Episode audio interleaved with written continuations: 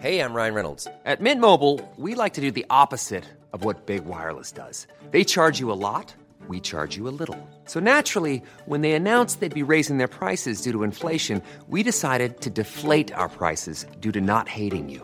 That's right. We're cutting the price of Mint Unlimited from $30 a month to just $15 a month. Give it a try at mintmobile.com slash switch. $45 upfront for three months plus taxes and fees. Promo rate for new customers for limited time. Unlimited more than 40 gigabytes per month. Slows. Full terms at mintmobile.com. Heraldo Radio, la H se lee, se comparte, se ve y ahora también se escucha.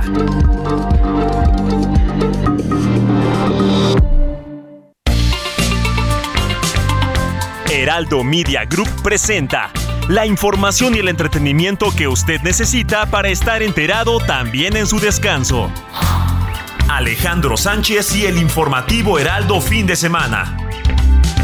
Por el Heraldo Radio, con la H que sí suena y ahora también se escucha.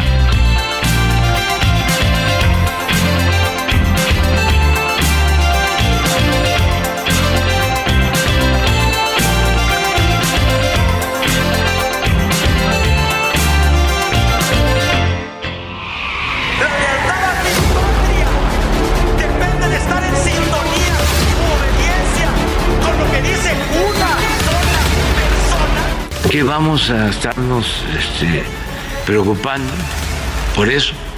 Si ocultáramos cosas y estuviésemos metidos en negocios, si estuviésemos promoviendo la corrupción, entonces, pues sí, ¡Oh, la mano izquierda que explota por parte de Jackie Nava!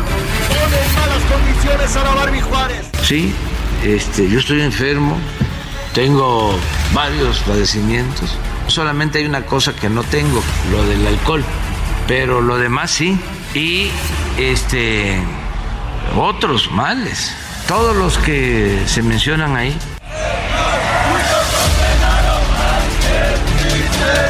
Lo veo bien y está bien y médicamente, sin ser mi responsabilidad única, pues estoy dando mi opinión por lo que ustedes solicitan y desde luego pues agradezco su interés. la vulneración de los sistemas informáticos de la Sedena por hackers que se identifican como guacamayas es un hecho inédito, cuyas consecuencias deben ser analizadas y valoradas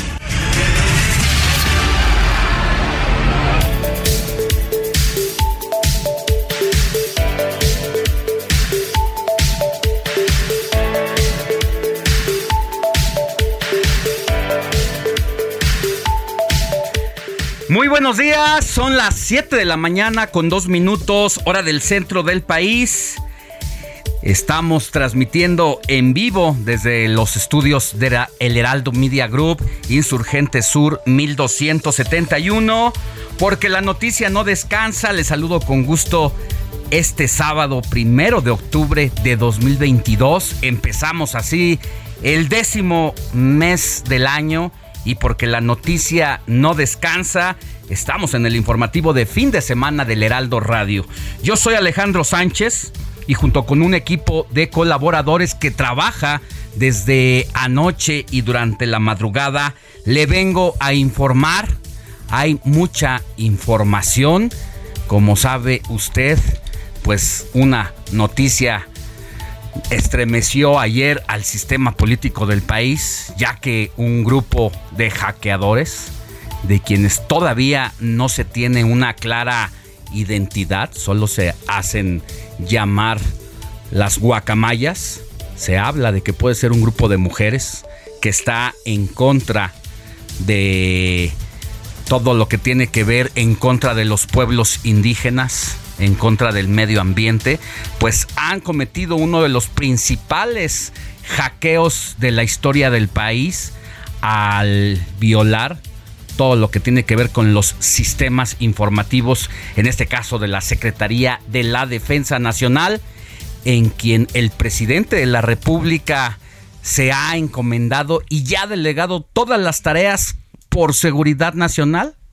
pues fue violentados estos sistemas informativos. Le voy a tener todos los detalles más adelante de todo lo que ha ocurrido en las últimas horas, de esos y otros temas más. Mientras tanto, saludo con gusto a Moni Reyes, mi querida Moni. Muy buenos días, ¿cómo estás? Muy buenos días, Alex, Robert, amigos. Qué placer y qué gusto saludarlos esta mañana, iniciando el mes con tanta información. Ya lo acabas tú de mencionar, mi querido Alex. Y bueno, pues la invitación es para que se queden con nosotros lo que resta del día. bueno, son, tres horas. Por lo menos en el informativo de fin de semana son tres horas, de aquí hasta las 10 de la mañana. Así es donde hemos seleccionado lo más importante de la información, no solamente nacional y de política y de temas que tienen que ver precisamente con los asuntos generales, sino también tenemos entretenimiento, las recomendaciones que usted eh, necesita saber por si quiere pasar un fin de semana agradable con su familia.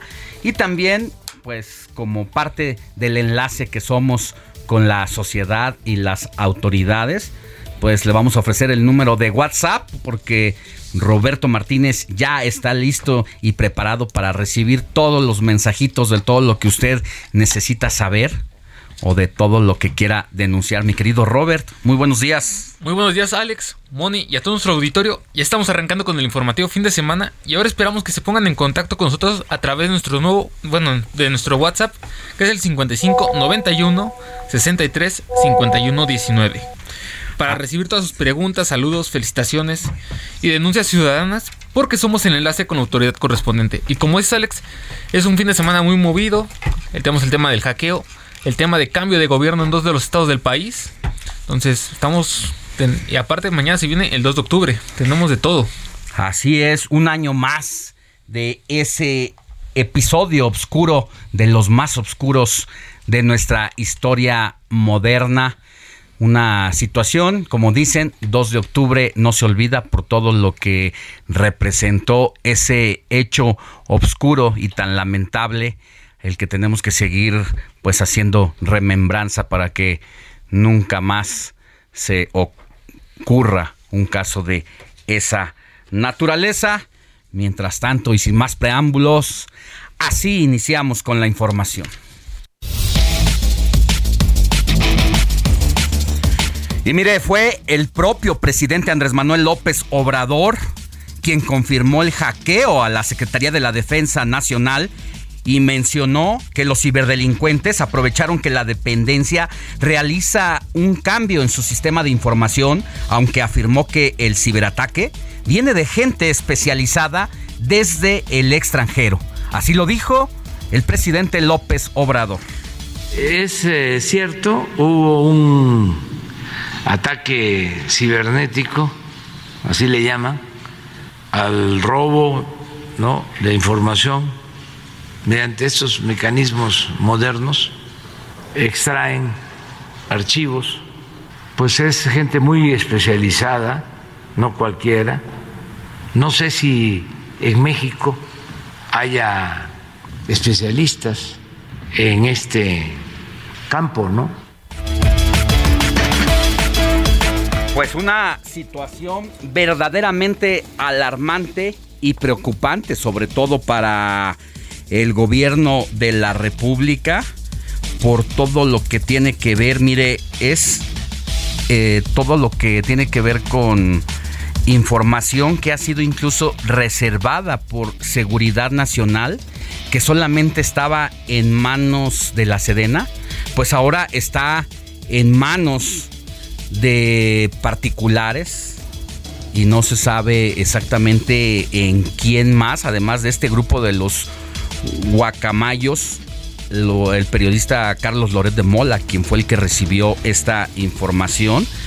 Y pues esta situación nos vulnera y no teníamos un antecedente, el, el ciberataque pues a los archivos de la Sedena es, le decía, estas personas adoptan una postura a favor de la naturaleza, los pueblos indígenas y afroamericanos, dice que están sometidos desde que españoles, portugueses e ingleses conquistaron parte del continente americano en el siglo XVI, pues también eh, han violado sistemas militares y policiales de Perú, El Salvador, Chile, Colombia y ahora México. Al respecto, el presidente de la Junta de Coordinación Política del Senado, Ricardo Monreal, calificó el ciberataque a la Sedena como algo inédito, cuyas consecuencias se deberán analizar y se mostró preocupado por la ciberseguridad en el país, por lo que incluso hizo un llamado a legislar en el tema. Así lo dijo el senador Ricardo Monreal. La vulneración de los sistemas informáticos de la Sedena por hackers que se identifican como guacamayas es un hecho inédito, cuyas consecuencias deben ser analizadas y valoradas en todas sus dimensiones. El Senado de la República tiene la facultad exclusiva de aprobar y dar seguimiento a la Estrategia Nacional de Seguridad Pública y también comparte con la Cámara de Diputados facultades en materia de seguridad nacional. Eh, hay distintos ángulos que analizar, como bien dice el presidente de la Junta de Coordinación del Senado de la República, por distintas razones.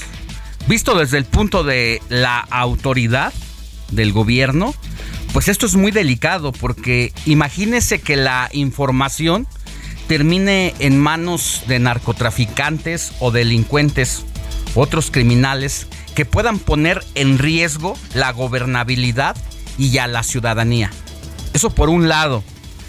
Por el otro lado, es bueno para la sociedad porque en este gobierno se han incluso impuesto decretazos que luego han sido tumbados prácticamente por la Suprema Corte de Justicia de la Nación, porque acciones como el proyecto del tren Maya buscaron ocultarse. ¿Cuánto nos está costando?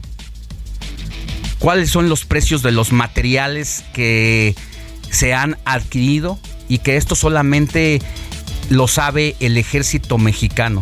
Que solamente ellos, por su decisión, unilateral, han decidido no darla a conocer públicamente, es que por seguridad nacional. Bueno, pues toda esa información ahora ya está en manos porque han sido más de 30 millones de hojas de reportes internos que han sido sustraídos, más de un millón y medio de imágenes, más de 300 horas incluso de videos que les fueron hackeadas a los sistemas de información de la Sedena.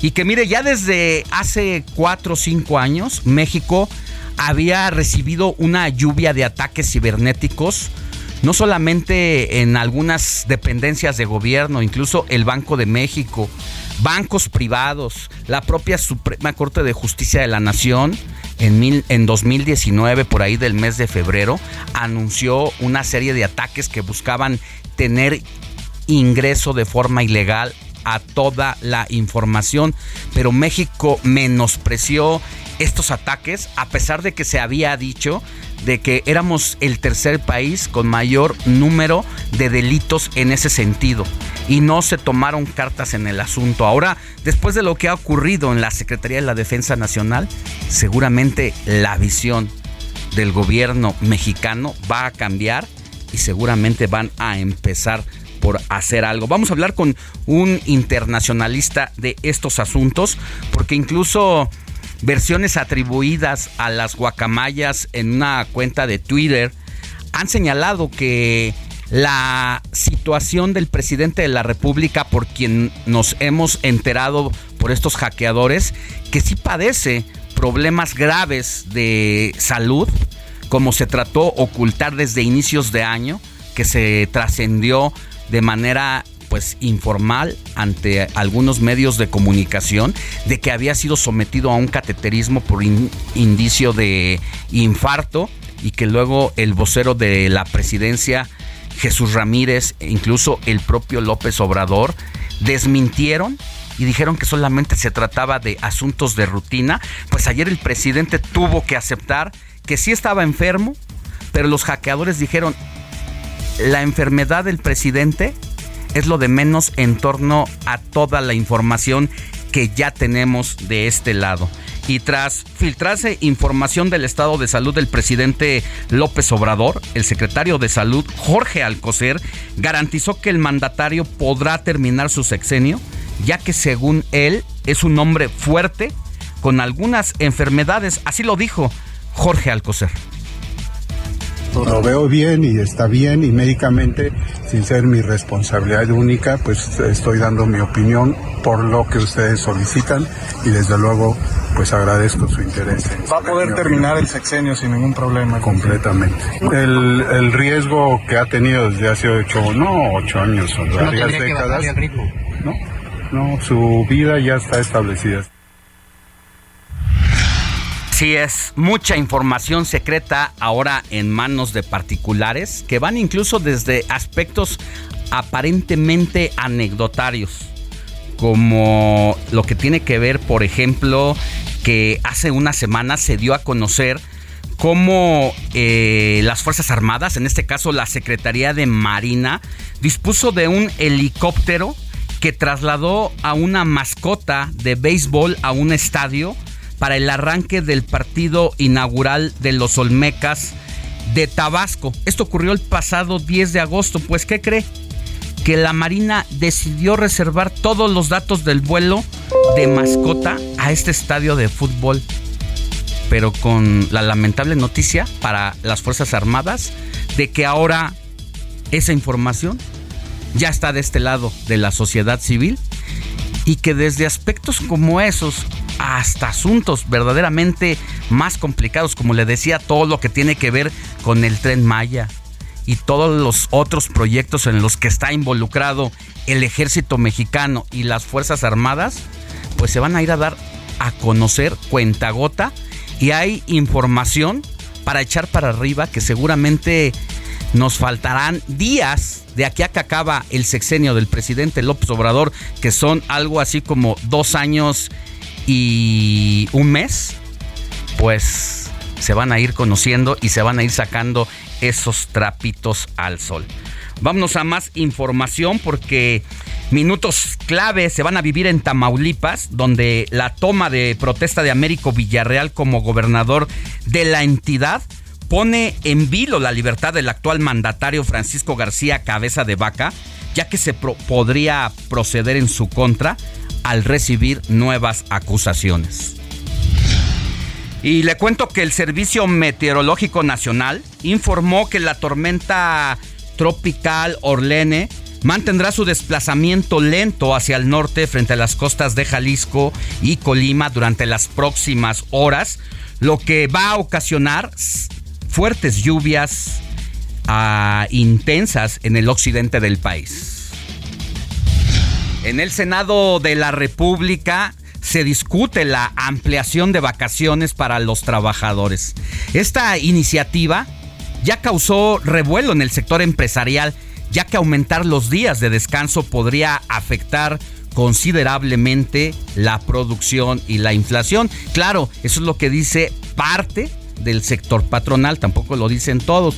Lo que sí es un hecho es que México es uno de los países en el mundo por encima de países como Cuba incluso, Chile, Costa Rica, donde menos días de vacaciones gozamos. Mientras aquí al año tenemos derecho a seis días, en otros países de los que le acabo de mencionar, tienen derecho hasta 12, 15 o más días. Así que una discusión interesante la que ocurre en el Congreso de la Unión.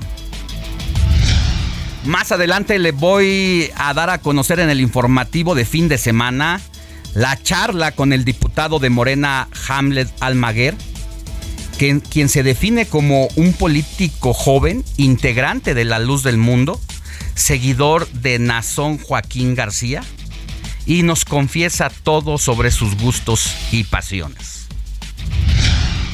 En información internacional, al menos una persona ha muerto y por lo menos Otras 25 han resultado heridas tras un terremoto de magnitud 5.8 grados que sacudió la madrugada de este sábado el norte de la isla de Sumatra en Indonesia. Esto lo han informado las fuentes oficiales.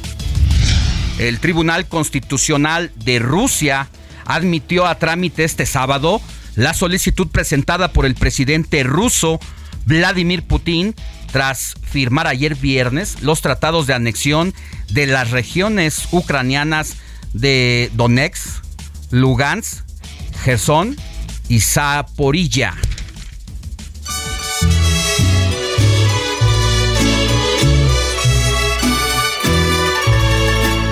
Estas son las mañanitas. Mi querida Moni Reyes, ¿a quién tenemos que correr a abrazar en este sabadito primero de octubre de 2022? Pues mi querido Alex, vamos a tenerle que dar un abrazo y un beso a quien lleve por nombre Teresa.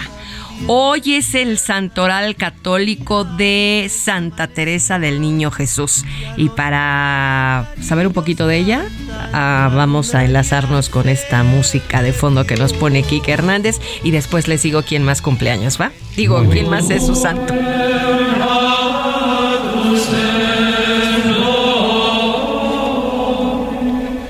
Santa Teresa del Niño Jesús, de origen francés. A esta ministra de Dios también se le conoce como Teresa de Lixious, ya que en el monasterio de las Carmelitas Descalzas de esa localidad francesa pasó parte de su vida junto a sus hermanas, que también eran creyentes y responsables de su educación tras la pronta muerte de su madre. Santa Teresa del Niño Jesús se mostró desde muy joven dispuesta a ingresar en la orden de Nuestra Señora del Monte Carmelo según el relato biográfico de su vida.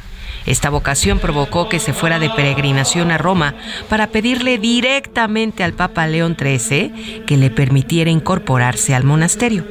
Aunque el pontífice no le abrió las puertas, Teresa de Lixius consiguió finalmente acceder a la vida religiosa. Al tomar el hábito, pasó a llamarse Teresa del Niño Jesús, como la conocemos, y de la Santa Faz, un puesto que era muy, muy seguido porque ella era devota de la infancia de Jesucristo. Por eso se llama María la Teresa del Niño Jesús. Y bueno, además de conocer la vida de Teresa, que era devota de, del Niño Jesús, vamos a darle un abrazo a Alex, a quien lleve por nombre Platón empezando por Platón, ¿verdad? Solo el filósofo. Ah, sí, el filósofo Platón, mi querida Moni, cómo no recordarlo, pero también pueden ser los amores platónicos. Ay, pues yo creo que sí. Ahí todos nos vamos a saludar y felicitar porque ¿cuántos no, Robert? ¿Para qué? Eh, traigo aquí la lista en el celular. ¿Los voy anunciando o cómo lo hacemos? Y nuestro productor también, que, que no, ¿verdad? Bueno, también tenemos el santoral de Geraldo. Geraldo, no Gerardo. Geraldo, Gerardo. Geraldo de México, ¿verdad? Geraldo de México. Platón, Romano, sí, hay varios romanos. Álvaro, yo tengo un amiguito Álvaro que muchas felicidades, Álvaro como no. Florencia, ay Florencia también, muchas felicidades. Pues estos son los santos Alex, amigos de hoy, sábado primero de octubre. Y bienvenido nuestro nuevo mes, que esté colmado, repleto, pues de bendiciones que tanta falta nos hacen, Alex. Así es, mucha falta y sobre todo también ya que entramos a esta recta final de 2022, un año más de este milenio, mi querida Moni, en el que pues, lo más que se desea a todos los que tienen su onomástico o su santo es que haya mucha salud, porque ya de lo demás nos encargamos cada quien. Sí, ya de lo demás es supuestamente más fácil, pero bueno, pues vamos a, repetirlo. Bendiciones en este mes que inicia. Y también hay días internacionales que festejar hoy, primero de octubre, Alex. Robert, tenemos el Día Internacional del Músico. Día Internacional del Café. Es el Día Internacional del Músico, es cierto. Y también el Día Internacional de las Personas de Edad Avanzada, ¿eh? ¿Qué platicamos? Ya platicamos de eso y más. Mientras tanto, antes de irnos a una pausa, Robert Martínez nos ofrece el número de WhatsApp para que escriba, como él dice, denuncias, todo lo que necesita saber. Felicitaciones. Aquí, ¿a qué número, mi querido Robert? Al número del 55 91 63 51 19. Pues ahí lo tiene. Repítelo, Robert. Al 55 91 63 51 19. Muy bien. Mientras tanto, yo le recuerdo mis redes sociales. Mi Twitter me puede encontrar como arroba Alex Sánchez MX, Moni Reyes. Guión bajo arroba Monique Reyes. Monique Reyes con, Con cada K, kilo. con K. Roberto Martínez. Yo estoy en redes sociales como Beto MH-bajo o también en las redes del informativo fin de semana HMX. Muy bien. Vamos a una pausa y volvemos con más información. La noticia no descansa. Usted necesita estar bien informado también el fin de semana. Esto es Informativo El Heraldo Fin de Semana. Regresamos.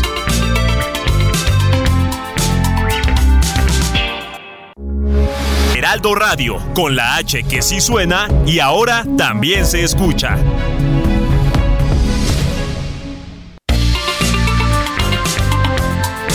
Siga en sintonía con la noticia.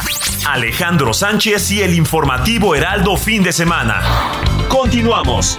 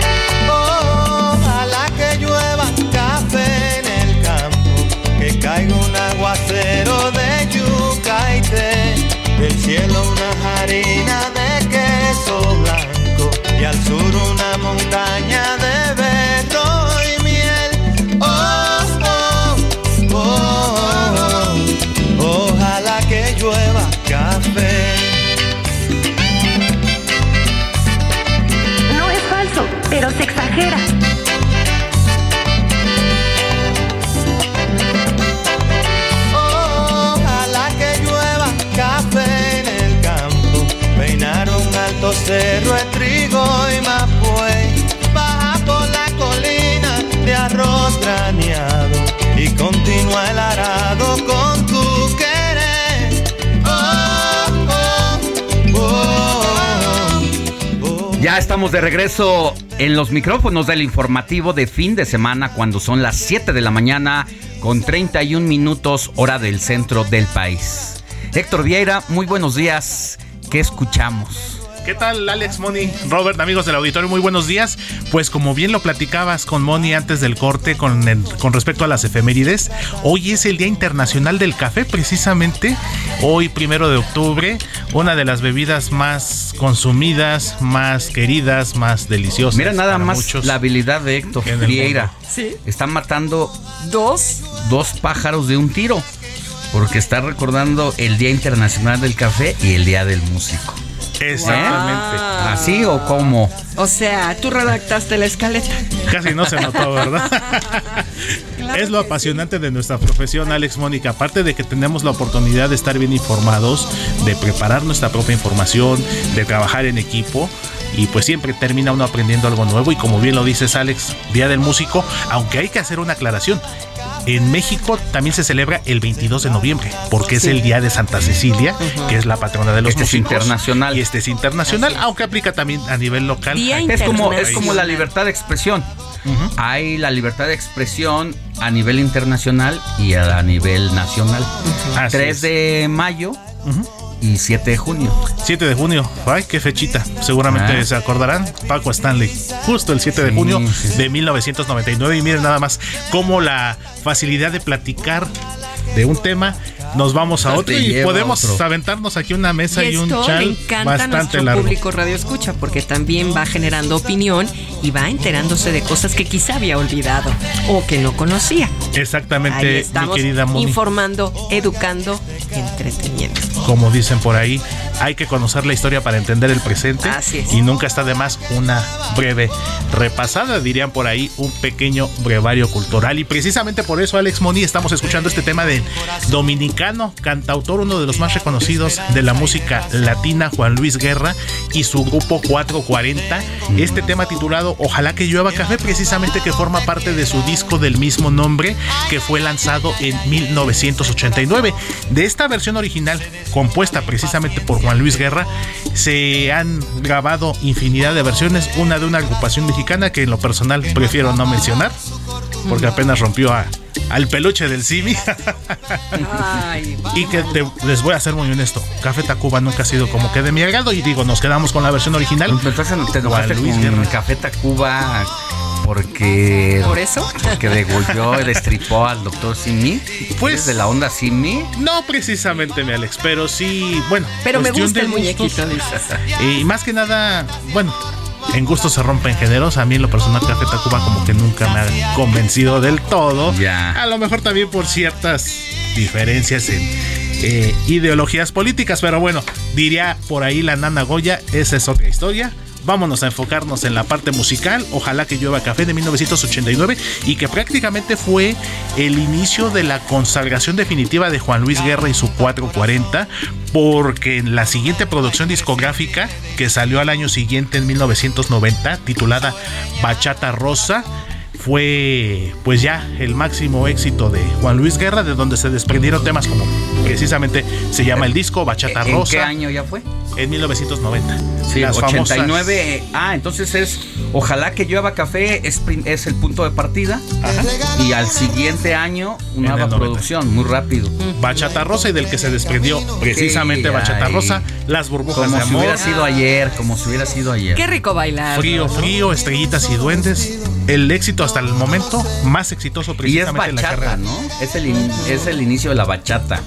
Hoy es como más movida, esta era más melosa, más, Cadenciosa. más cadenciosa. Exactamente. No deja de ser la actualmente, pero ya es más, más rítmica. Exactamente, y por eso Juan Luis Guerra es precisamente considerado como el padre de la bachata.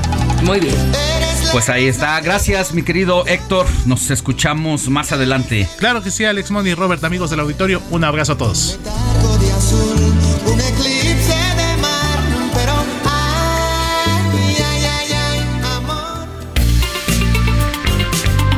El informativo fin de semana también está en Twitter. Síguenos en arroba fin de semana HMX.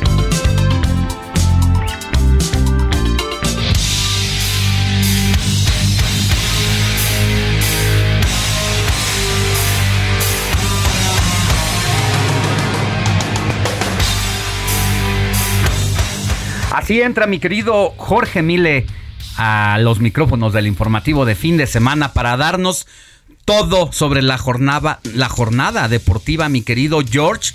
Bastante movidita. Muy buenos días. ¿Qué onda, Alex? ¿Cómo, ¿Cómo se vive la vida en el penthouse? Cuéntanos, cuéntanos. Hombre, mira, aquí, aquí viendo, pues, ¿qué nos traes de Jackie Nava? ¿Ahora sí se va o no se va? ¿O está como el querido en paz descanse Vicente Fernández, que ya se iba, pero hacía un recorrido y luego otro, y lo- a- así, así Jackie Nava anda. No, yo decía que, que tú vives en un penthouse porque en América termina de líder, ¿no? O sea, allá arriba, ¿cómo se vive en, la cima? Cuéntanos cómo, cómo está la cosa. Pues un poquito de frío, un poquito de frío, ya sabes, arriba siempre eh, pues nos llegan las, las, ¿cómo se llama? Las ventiscas de 13 de grados. los, de los grados por allá, pero pues viendo todo, cómo, cómo va eh, agarrando rumbo a la jornada, ya a la, al, a ver quiénes van a ser los elegidos de la liguilla y viendo con quién vamos a enfrentarnos. ¿Cómo ves? Hombre, hombre, a ver, está insoportable, pero la verdad, muy bien el América. Vamos a la información deportiva. Los Pumas terminaron con una, una de las peores temporadas de la historia de los universitarios. Ayer perdieron 3 a 1 contra los Bravos de Ciudad Juárez. Eh, Dueña se adelantó a los eh, fronterizos al minuto 4, al 31 Diogo empataba y le daba esperanzas a los auriazules, pero al 41 Fernández decía, a ver, tranquilos, todos dos por uno, y vendría todavía el tercero, obra de Alan Medina en un contragolpe rapidísimo, con una gran definición, y con este resultado los Bravos tienen esperanza de liguilla, pero es una esperanza no, no tan grande, tiene que esperar varios resultados, aunque ahí está la oportunidad para el conjunto de los Bravos de Ciudad Juárez. Y ayer en la noche, la Liga MX vimos ya la oscuridad de los Pumas y ahora vamos con el Puebla, las Águilas del América ya en Puebla aseguraron el liderato del torneo, derrotaron dos por uno a la Francia. Roger Martínez al minuto 13 hizo un golazazo de verdad, llega por derecha, pega con la pierna derecha y la manda el segundo poste en diagonal. Un auténtico golazo, ya hay quien dice, no, pues está buscando el centro. La verdad yo creo que sí la quiso poner ahí el buen Roger y metió un golazo Roger Martínez al 13, 1 por 0. Fidalgo hasta el 90 hizo el 2 por 0 y todavía peleó el conjunto de la Francia y e hizo el de la honra ya hasta el 97. América es la octava ocasión en la que consiguen el liderato. Sumó 38 puntos, no hay quien los mueva de ahí. Todos los partidos de vuelta en la liguilla tienen que pasar por Ciudad de México en el Estadio Azteca, en donde el América será de verdad muy complicado para cualquiera, para cualquiera. Hoy hay mucha actividad, Atlético de San Luis contra los Tigres. Vamos a ver cómo le va al conjunto de Miguel Herrera, que también ayer en declaraciones decía, entiendo que es negocio, pero meter a 12, a dos equipos en la liguilla es de verdad malo para lo que está sucediendo en el balompié mexicano. Él hablaba de, de lo que fue la pandemia, sigue siendo la pandemia porque todavía no termina, pero que entendé que en ese momento sí era necesario, pero no, no ahora. Regresar a los otros sería lo mejor y yo creo que sí. Monterrey contra Pachuca, este va a ser un partidazo, partidazo de verdad, el 2 contra el 3 y vamos a ver quién se lleva la victoria y cómo se empiezan a mover las fichas rumbo a la liguilla Atlas en contra del Necaxa también 5 de la tarde, a las 7 de la noche, perdón, ya a las 9 otro partido muy esperado por parte de toda la afición, por supuesto Cruz Azul ante las Chivas a las 9 de la noche, eso dentro del el fútbol mexicano, la Liga MX. En Singapur se están corriendo ahorita mismo ya eh, las pruebas. Eh, eh, ayer terminó todo esto liderado por Hamilton, Checo en el quinto, hace unos momentos Leclerc terminó en primero, eh, Checo mantiene el quinto sitio y bueno, hay que esperar porque llovió y bueno, es, complicado en Singapur la lluvia con la velocidad de los Fórmula 1. Hoy los invitamos, el 9 de la noche vamos a tener la última pelea de Jackie Nava en contra de Yancalquea, esta jovencita argentina que tiene mucha gana recorrida y que viene a tratar de hacer eh, daño en la fiesta de, de Nava, se despide en su casa como debe ser en Tijuana, en un eh, lugar obviamente que va a estar lleno y bueno pues la verdad es que es la mejor de las boxeadoras en la historia de, nuestro país y una de las mejores en la historia de, del mundo no lo hecho por Jackie es para eso, para hacer leyenda, para hacer historia. Hoy se despide, hoy cuelga los guantes.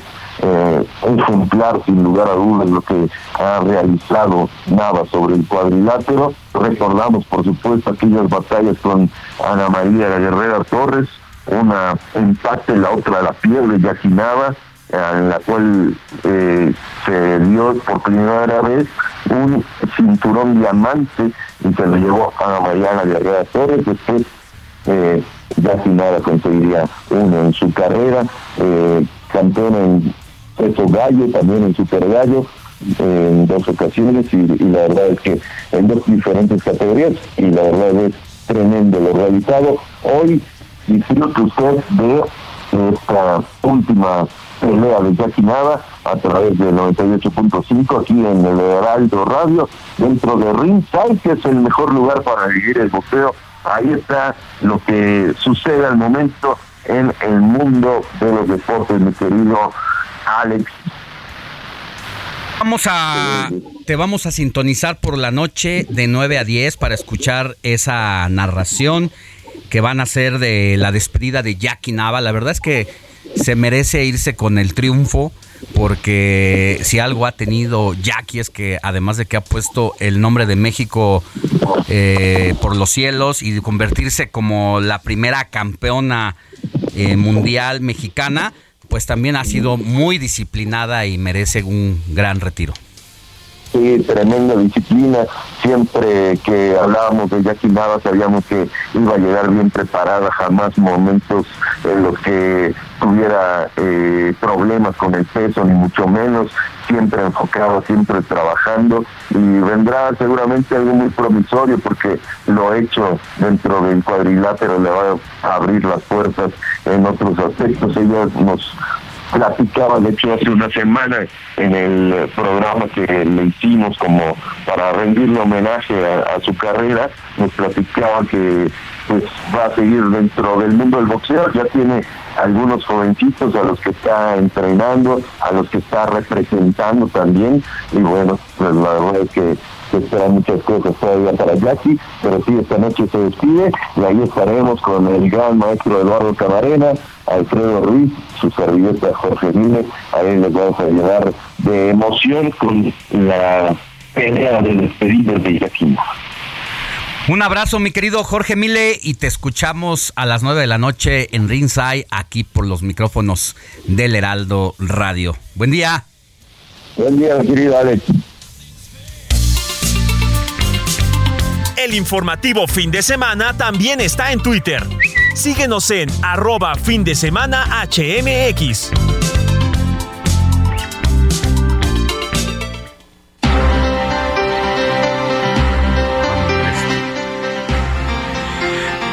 Seguimos con la información. Mire, en los últimos días se exhibió precisamente la crisis que vive el gobierno mexicano también por el tema de la búsqueda de la verdad del caso Ayotzinapa. Uno de los temas en los que el presidente López Obrador se montó desde que era candidato a la presidencia de la República y que el día de su triunfo electoral y posteriormente prometió dar a conocer toda la verdad en torno a lo que había ocurrido con los estudiantes desaparecidos, 43 jóvenes eh, que tuvieron pues la mala fortuna de irse a meter Iguala y que ocurrió una de las peores tragedias del país después desde aquel 2 de octubre precisamente de 1968. Ha ido todo, ha sido todo un ir y venir en datos, en información, en funcionarios, y desafortunadamente no se llegó al fondo de las cosas. Una filtración periodística a cargo de Penilei Ramírez, periodista del Reforma, pues puso en vilo a las autoridades. Y el grupo interdisciplinario de expertos independientes que se encargó junto con las autoridades mexicanas, estos independientes expertos son de distintas nacionalidades, pues afirmaron que la renuncia del fiscal Omar Gómez a la unidad creada para indagar el caso podría todavía retrasar los resultados hasta cinco años más.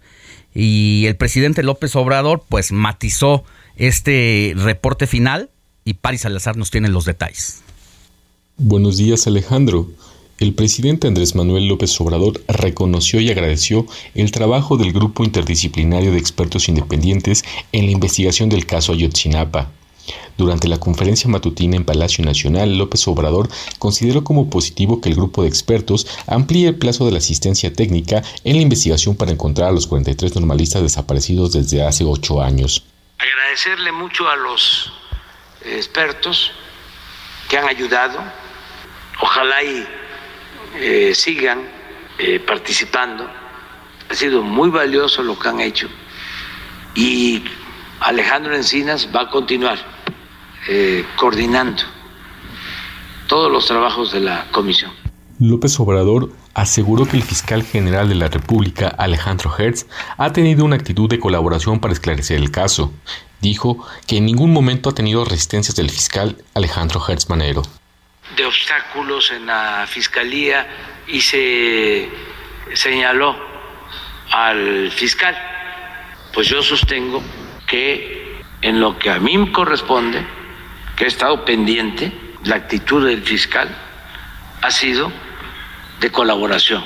No tengo un solo acto, una acción, un proceder contrario al propósito de aclarar lo sucedido y de castigar a los responsables y de encontrar a los jóvenes. López Obrador aseguró que la Secretaría de la Defensa Nacional y la Marina tienen la instrucción de entregar toda la información disponible en sus archivos para esclarecer el caso. Alejandro, esa es la información. Muchas, muchas gracias, Paris. Nos escuchamos más adelante. Seguimos con más. Y vámonos. El informativo fin de semana también está en Twitter. Síguenos en arroba fin de semana HMX.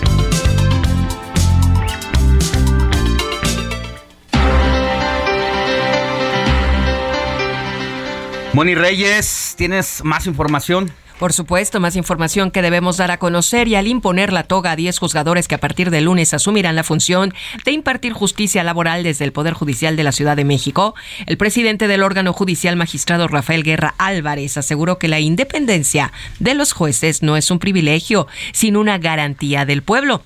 Aseguró ante los nuevos impartidores de justicia que el trabajo debe ser defendido con toda la fuerza que convoca la identidad nacional, ya que este representa persistencia, determinación, compromiso pasión, práctica y también concentración. Guerra Álvarez comentó que sobre sus hombros está la responsabilidad de representar los más altos valores de la función jurisdiccional, así como cumplir con la palabra empeñada por el Estado mexicano para proteger al amparo de la justicia, la relación entre patrones y también trabajadores. Muchas gracias, Moni. Y vamos con más temas de la Ciudad de México que nos tiene Carlos Navarro, quien sigue todas las actividades de la jefa de gobierno y todo lo que ocurre aquí en la capital del país. Adelante, Carlos, muy buenos días.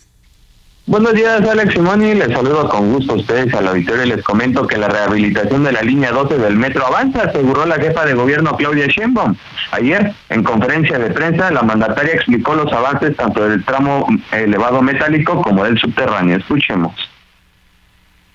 Se está reforzando todo y inclusive se está llevando a la norma posterior del 17. El problema que tiene es que cada tramito, que son, si mal no recuerdo, 158, tiene un proyecto ejecutivo distinto. Entonces, los puntales de cada tramo no se pueden fabricar en, al mismo tiempo todos, porque cada uno tiene una medida distinta. Entonces, eso ha generado algunas complicaciones. Hoy la fabricación está totalmente resuelta y se está en cada tramo además hay muchísimas piezas de acero y cada pieza requiere una soldadura y tenemos que garantizar pues que las soldaduras están bien hechas. Entonces ahora estamos en la revisión de los tramos de montaje. Entonces eh, se está avanzando, pero ha tenido este problema. Sobre el tramo subterráneo, la titular del Ejecutivo local informó que se reforzó la subbase donde estaba colocado el balasto y los reales señaló que estaba muy húmedo por las interacciones que había presentado. En este caso le están dando seguimiento, ya que tienen mayor trabajo en este tramo subterráneo. Sobre los plazos de cuándo se entregaría tanto el tramo subterráneo como el tramo eh, elevado, aún no dieron detalles, sin embargo, hay señalamientos de que podría entregarse la rehabilitación del tramo elevado para finales de este año. Recordemos que fue el, el 3 de mayo de 2021 donde lamentablemente colapsó el tramo entre las estaciones Olivos y Tezonco, dejando como saldo 26 personas fallecidas. Alex Simoni, la información que les tengo. Muchas gracias, Carlos Navarro. Buen día. Hasta luego, buenos días. Vámonos con más y ya es hora casi de hacer una pausa, solo que antes Roberto Martínez, nos das los mensajitos que ya han llegado antes de irnos a transmitir simultáneamente también a televisión. Pues mira, Alex, han estado llegando mensajitos de temprano y tenemos aquí el primero que es Buen día, saludos de Tuxtla Gutiérrez, desde Chiapas. Mi nombre es José Luis Sánchez. También buen día, Alex, Moni y Robert. Sintonizo su exitoso programa desde Monterrey, Nuevo León. Besos y abrazos de la señorita Vicky. Ah, donde nos escuchan en Monterrey, Nuevo León a través del 99 99.7 de FM, Robert. Y otro de los mensajitos, hola, los felicito par- por su programa. Los escucho de San Francisco, California. Este mensajito es de Antonio. Gracias. Y es que estamos por distintas frecuencias radiofónicas también allá en la Unión Americana, Moni Reyes. Por supuesto, estamos en McAllen 91.7 FM, Brownsville 93.5 FM y a través de la cadena Now Media Radio en Chicago 102.9 y San Antonio 1500 AM. Y ya nos vamos a televisión, en donde nos pueden ver también si quieren la imagen. Canal 8 de televisión abierta, 161 de Sky, 151 de Easy, 8 de Total Play y 606 por Star TV. Gracias. Nosotros vamos a una pausa y volvemos con más información. Seguimos por los micrófonos del Heraldo Radio o también ahí está Moni nos dio todos los canales por los que nos puede sintonizar. Hay opciones. mutilado de esperanza y de razón. Tengo un corazón que madruga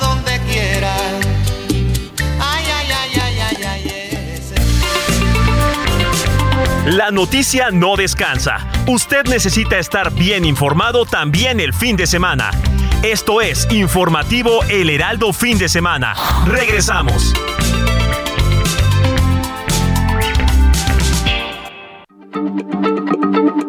Heraldo Radio, la H se lee, se comparte, se ve y ahora también se escucha.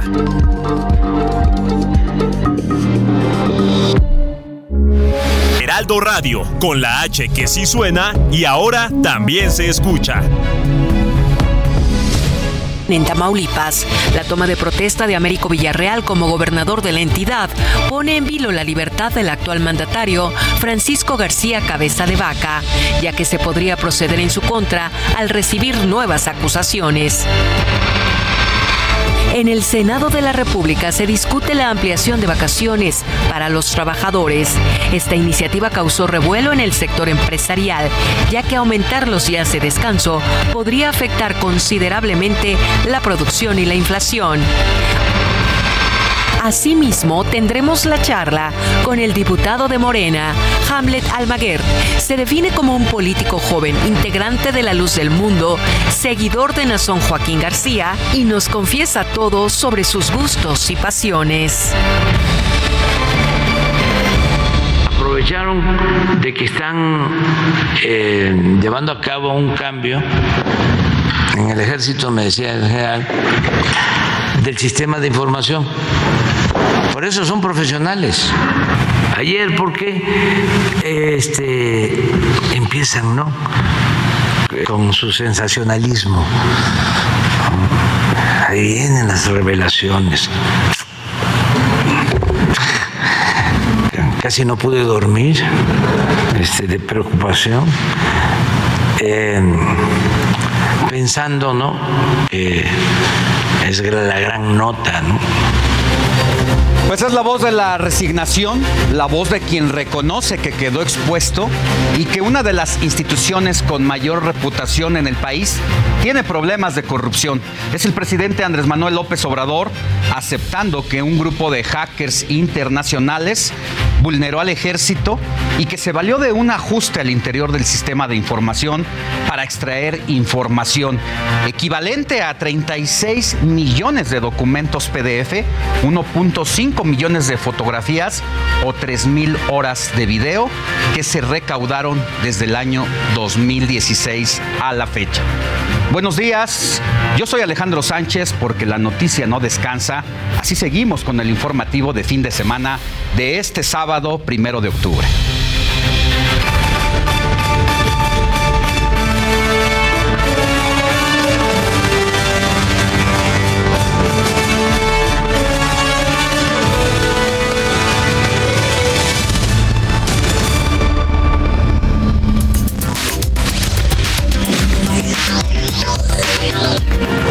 Este viernes fue un día caótico para el gobierno de México, luego de que se diera a conocer el hackeo a la Secretaría de la Defensa Nacional, en el cual se extranjeron 6 terabytes de información.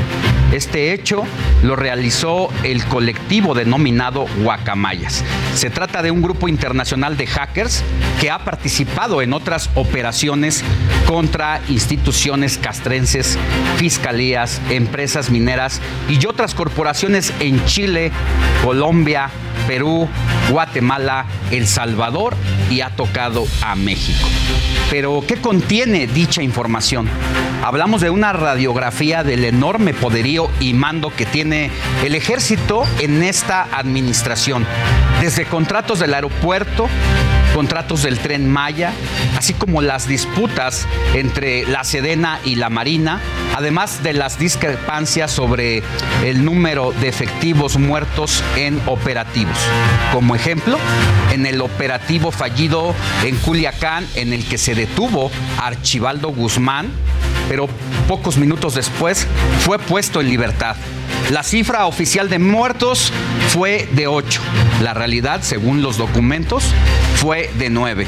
Además, se reveló la verdadera condición de salud del presidente de la República que según el informe, Andrés Manuel López Obrador, padece gota, hiperteroidismo, así como angina inestable de riesgo grave.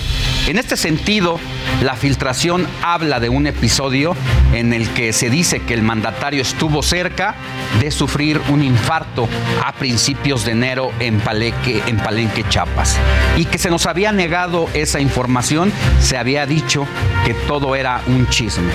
Fue el mismo presidente quien ayer tuvo que explicar dicho episodio. Había pues eh, un riesgo de infarto y me llevaron al hospital y me recomendaron un cateterismo si ustedes se acuerdan de eso, este, me dijeron hay que hacerlo. les pedí unos días. En eso me dio COVID y tuve que esperar. Bueno, pues es así como hemos conocido realmente la salud del presidente, quien se había negado a transparentarla de manera pública. Él mismo es eh, quien ha dicho que ya no se pertenece, que le pertenece al pueblo y sin embargo, pues se había ocultado toda esta información en torno a su salud. Pero mire, como bien dice el propio mandatario, en las benditas redes sociales se tiene registro de todo, de absoluta, absolutamente todo, y resulta que fue el mismo Andrés Manuel quien dijo en ese entonces que se había tratado de una situación de rutina, un chequeo de rutina, si bien dijo que se tenía que hacer un cateterismo, señaló que era un asunto programado, o sea, de rutina, algo que hoy sabemos no fue así. Ya estaba todo programado, pero en eso eh, me enfermo, me contagio de COVID y tuve que esperar a que pasara el COVID. Y ayer, después de la conferencia, pues eh, asistí a esta cita con los médicos. Y si bien los temas mencionados se robaron las portadas y los noticieros durante este viernes, no se puede dejar de lado que las filtraciones del colectivo Guacamaya también incluyen otras, otras temáticas. Inteligencia, por ejemplo, sobre líderes criminales, lo cual está muy bien, pero también a diferentes personajes de la política, además de transcripciones de intervenciones telefónicas, fotografías, conversaciones de aplicaciones de mensajería, directorio de contactos y seguimiento a personajes de alto nivel, como el embajador de Estados Unidos en México, Ken Salazar, justo como lo, lo que decía una de las publicaciones en Twitter de las guacamayas, la salud es lo menos importante de toda esta filtración. No porque no queramos que el presidente se mantenga con buena salud, sino por el fondo y el impacto y el manejo también que se le pueda dar ya a esta información ahora que se hace pública. Esta serie de documentos afectarán a las Fuerzas Armadas, armadas del país. No es un tema menor, ya que tanto la Marina como el ejército gozan hasta este momento de una excelente reputación entre los mexicanos. En especial en momentos en los que se discute ampliar su presencia en las calles para hacer labores de policía. Y de acuerdo con el INEGI, el 47% de los mexicanos considera que el papel de la Marina es muy efectivo, mientras que para el ejército esta percepción se sitúa en un 41%. Esto quiere decir que casi la mitad de la población está conforme con las actuaciones de las Fuerzas Armadas. Sin duda se trata de un golpe a la autoridad del presidente y su apuesta porque las Fuerzas Armadas dominen gran parte de la vida pública de este país. Para muestra un botón en lo que va de la administración. Es que López Obrador afianzó el proceso de militarización con 30 tareas asignadas al ejército que no se tenían.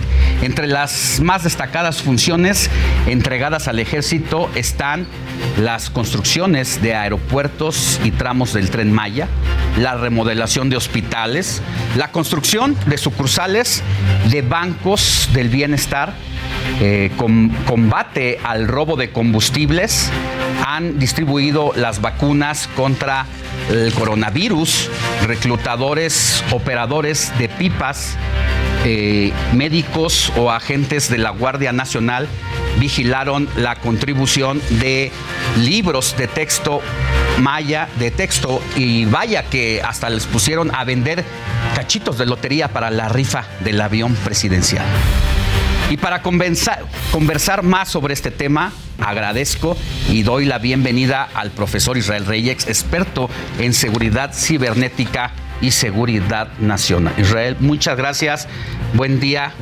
¿Cómo le va? Me va muy bien, Alejandro. Mucho gusto estar contigo y con toda tu audiencia aquí de El Heraldo. Muchas gracias. Y es que hay mucho que conversar en torno a este tema, uno de los más complejos, yo creo, para un gobierno en los últimos sexenios.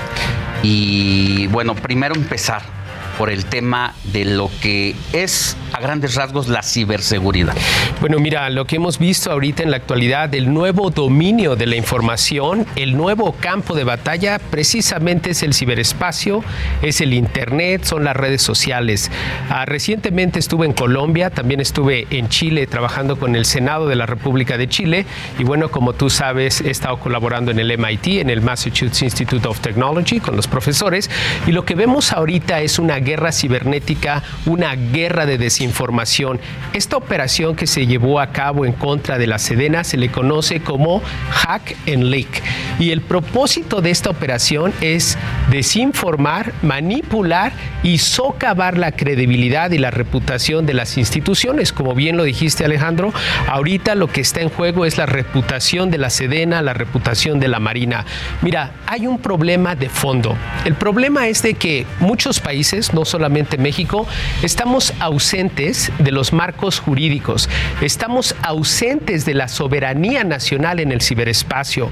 Esto que pasó en la Sedena es un atentado, es un ataque directo en contra del interés de México, del interés social y de la seguridad nacional de México. Desde los datos médicos que por ley no se pueden divulgar a récords médicos de una persona porque vulneran a esa persona, bueno, al divulgar los récords médicos del presidente vulnera la seguridad nacional del país. Estamos en una situación de preocupación a nivel internacional.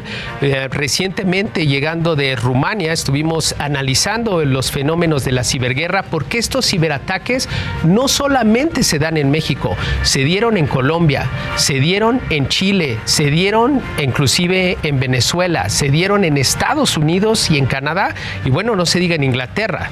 Estamos en una situación delicada. Ahora, yo recuerdo que desde 2017, 2018 ya veníamos sufriendo distintos ataques a la seguridad de los archivos de distintas instituciones públicas, incluyendo el Banco de México, también a las privadas, bancos de, la banca comercial también sufrieron estos atentados. Incluso hubo firmas internacionales que decían México es el tercer país en el mundo que va más intentos de hackers o de ataques de hackers se están cometiendo. ¿Menospreciamos esa situación? Fíjate, no sé si es que lo menospreciemos, pero lo que sí me queda claro, y viendo los antecedentes de lo que pasó en el Colonial Pipe en Estados Unidos, lo que le pasó a, GBS y lo que pasó en SolarWinds, y lo como bien lo dijiste, lo que pasó en Banjico, lo que le pasó a Pemex, lo que le pasó a la Secretaría de Economía y ahora a la Cedera. Yo creo que aquí insisto en la necesidad de crear los marcos jurídicos para crear una Agencia Nacional de Ciberseguridad. Esto, para mí, como experto en ciberseguridad, experto internacional, es una alerta y es un punto grave.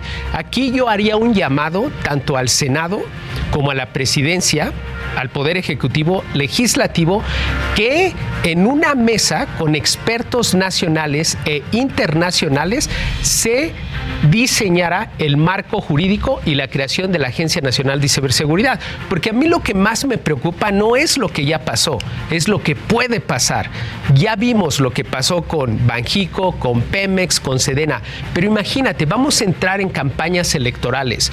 Un ataque de esta magnitud al Instituto Nacional Electoral, a los procesos electorales, podría llevar a México a un estado de caos político, ingobernabilidad e inestabilidad social. Digo, esto lo vimos en Colombia. En Colombia hubo un estallido social en el 21 debido a los hackeos y la información que se dio en redes sociales. Lo mismo pasó el 6 de enero en Washington, D.C., cuando los grupos radicales fueron y tomaron el Congreso. Y lo vimos en la primavera árabe. Ahora, lo que dice el presidente de la República que le comentó el general secretario de la Defensa es que estaban haciendo una especie de cambio de sistema. ¿Realmente ocurrió esto o hay una implicación también desde dentro de las Fuerzas Armadas para poder llegar a esto? Bueno, mira, el 80% de este tipo de ataques basado en el modus operandi es que hubo insiders o hubo algo adentro, ya sea que proporcionó la información por error o por deliberadamente. deliberadamente, premeditadamente, porque nadie puede conocer los sistemas internos más que los que están ahí adentro. Es una combinación entre internos y externos. Puede ser por error, por omisión o por acción.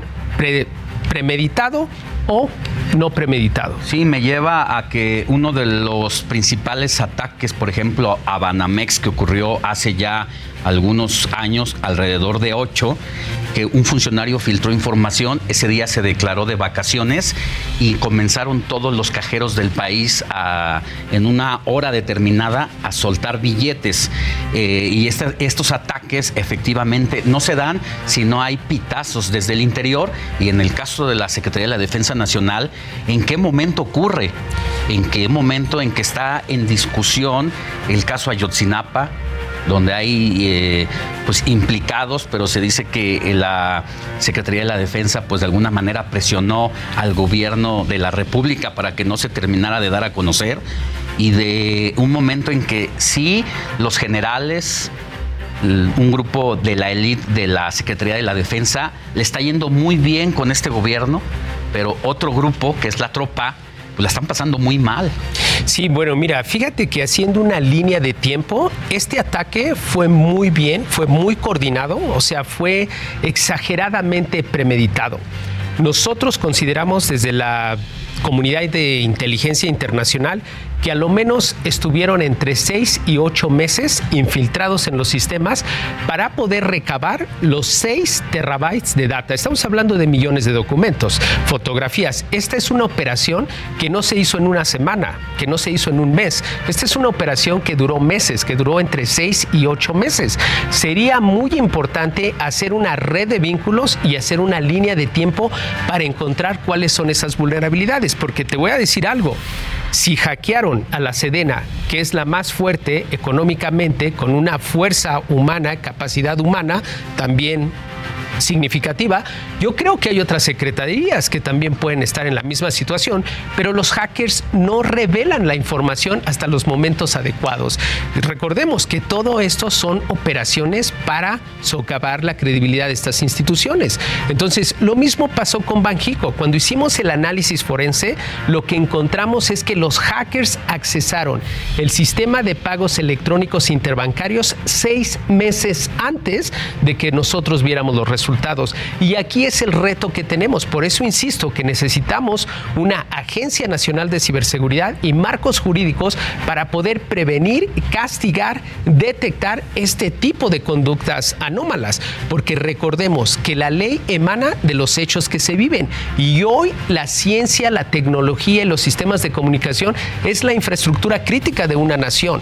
Si hay ataques coordinados a Comisión Federal de Electricidad, al sistema financiero, a las Fuerzas Armadas, ¿qué va a pasar con cualquier Estado? Ahora, hay información que seguramente debería ser pública y no se ha querido hacer pública por diferentes razones.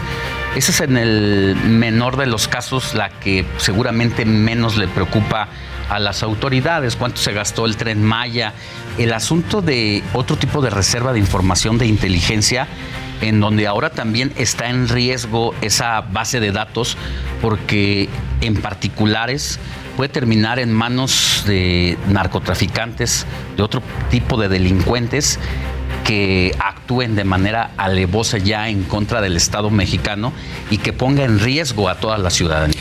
No solamente en riesgo a la ciudadanía, también en riesgo a las personas que están entregando su vida para tener un mejor país, un mejor sistema.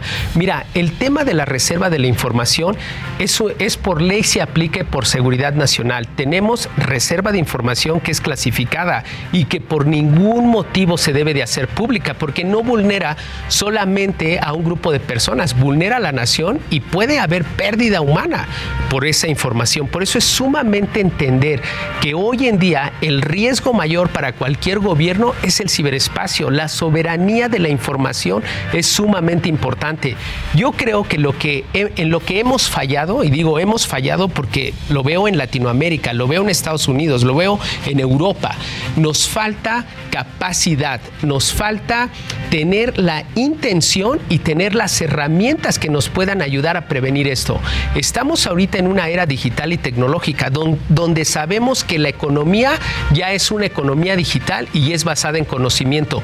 Cuando esa información se, se va, se liquea y llega a grupos adversarios o enemigos naturales, son altamente destructivos para el afectado. ¿Qué momento para el gobierno federal justo cuando el presidente de la República y parte del gabinete pues se han manifestado y han vitoreado el famoso caso de Wikileaks y su representante que Julián Assange, que incluso la familia estuvo el 16 de septiembre aquí en conmemoración de las fiestas patrias y se le decía que incluso podía ser eh, pues recibido en nuestro país para recibir asilo político en clara referencia a todas estas violaciones precisamente de hackers de información que tiene que ver con información de Estados Unidos en el mundo y hoy pues parece que fue un karma.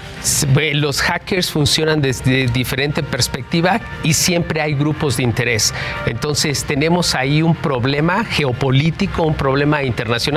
Y bueno, como tú lo mencionas, este es un tema sumamente delicado, sumamente complejo y te voy a garantizar, estos hackeos los vamos a ver más, más, más a menudo. Así como lo hablamos cuando me entrevistaste de Banjico hace un par de años, te lo dije, vamos a ver ataques cibernéticos con más frecuencia y más agudos y más destructivos. y es lo que estamos viendo. Para ser precisos, fue en 2019, si no mal recuerdo, que hubo esta lluvia de ataques a las instituciones y ya ponía usted el tema en la mesa de decir aguas porque nos está ganando la ciberdelincuencia y nos estamos quedando prácticamente amarrados de manos viendo pasar esto y hoy nos pegó en este centro de inteligencia.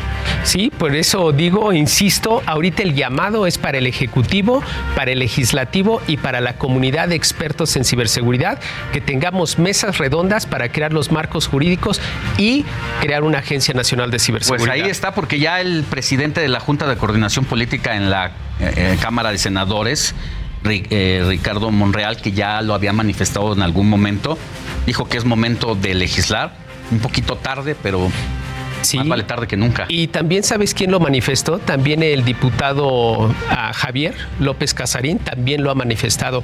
Yo creo la Comisión de Ciencia y Tecnología. Exacto, yo creo que tenemos los elementos. Yo creo que es cuestión de sentarnos, trabajar en equipo de una manera multipartidista, porque esto es seguridad nacional. Esto no es de un partido, esto es seguridad nacional y es por el beneficio colectivo de los mexicanos y las mexicanas. Gracias, profesor Israel Reyes, por haber estado con nosotros en el el informativo de fin de semana darnos este panorama y decir que pues hay que ponernos a trabajar, no podemos quedarnos o seguir con los brazos cruzados ante estas emergencias. Efectivamente. Buen día. Gracias, Alex. Hasta pronto y no olvide que se puede poner en contacto con nosotros a través de nuestro WhatsApp que es el 55 91 63 51 19 para enviarnos sus preguntas, saludos, felicitaciones o denuncias ciudadanas. Seguimos recibiendo sus mensajes. Mire, saludos y bendiciones, Alex, a todo el equipo de, de que hace posible el informativo de fin de semana de parte de Juan Carlos Martínez de la zona oriente de Iztapalapa. Buenos días, amigos del informativo de fin de semana. Excelente día para todos. Aquí estamos pendientes de su programa Abrazos desde Nuevo León, su amigo Antonio López.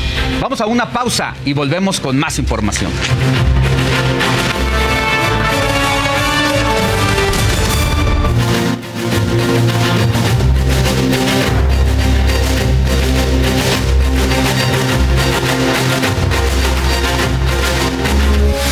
Heraldo Radio, con la H que sí suena y ahora también se escucha.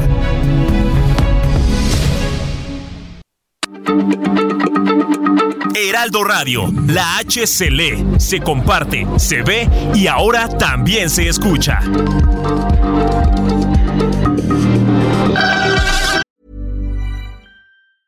Hey, I'm Ryan Reynolds. Recently, I asked Mint Mobile's legal team if big wireless companies are allowed to raise prices due to inflation. They said yes. And then when I asked if raising prices technically violates those onerous two year contracts, they said, What the f are you talking about, you insane Hollywood ass? So to recap, we're cutting the price of Mint Unlimited from $30 a month to just $15 a month. Give it a try at mintmobile.com slash switch. $45 up front for three months plus taxes and fees. Promo for new customers for limited time. Unlimited more than 40 gigabytes per month. Slows. Full terms at mintmobile.com.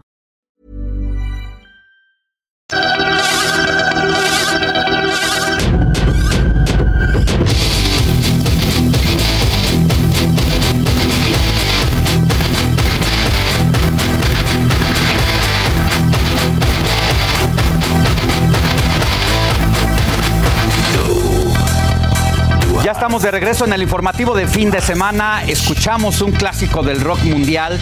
Se trata de Du Hast de la banda alemana Ramstein. Este grupo se presentará hoy y mañana, así como el próximo martes en el Foro Sol de la Ciudad de México.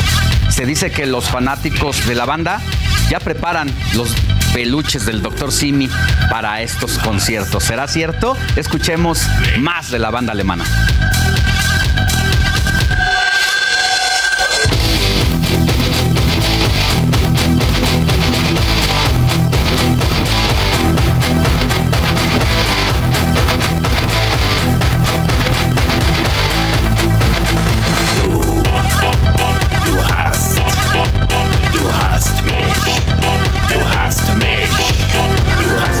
Seguimos con más. Mire, la Fundación Andrade sigue con sus esfuerzos por ayudar a la niñez del país. Vamos con nuestra compañera Paulina Greenham que nos tiene todos los detalles. Fundación Grupo Andrade, nuestros niños y niñas nos necesitan, presenta.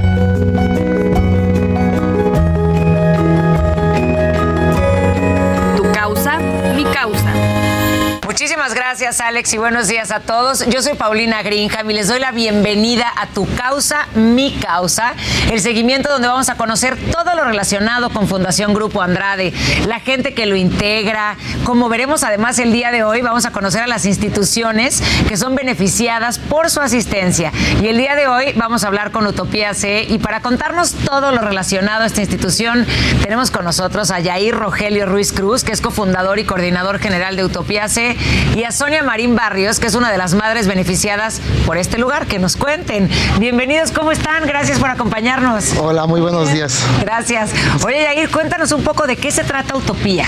Bueno, Utopía es una asociación civil que nace en el 2013 con el objetivo de ayudar a niñas, niños y adolescentes que viven en extrema pobreza dentro de los municipios de Chimalhuacán y Zahualcoyotl. Cabe destacar que nosotros, este, el grupo que integra Utopía C, somos cinco o seis profesionistas que iniciamos con esta idea porque se, se reflejaba con nuestra historia de vida.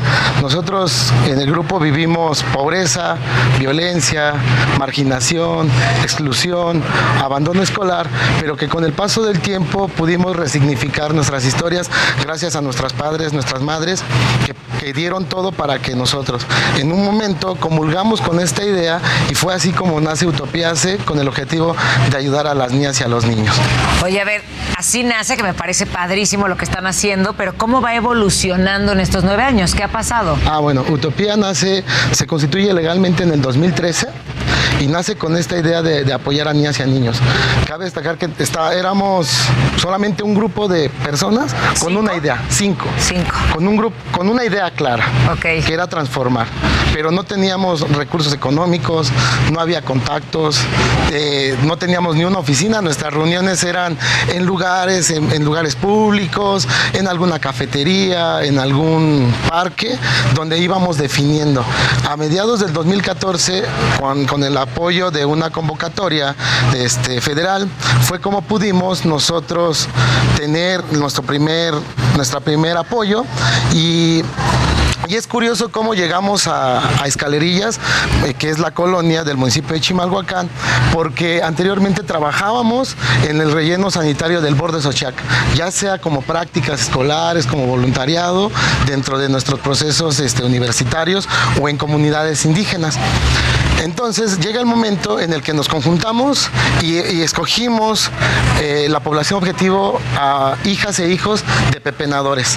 Eh, eh, empezamos en el borde de Xochiaca, que es un- era de los más grandes en Latinoamérica, que albergaba toneladas de basura al día. Y ahí empezamos a trabajar alfabetización, apoyo, talleres para padres, para madres.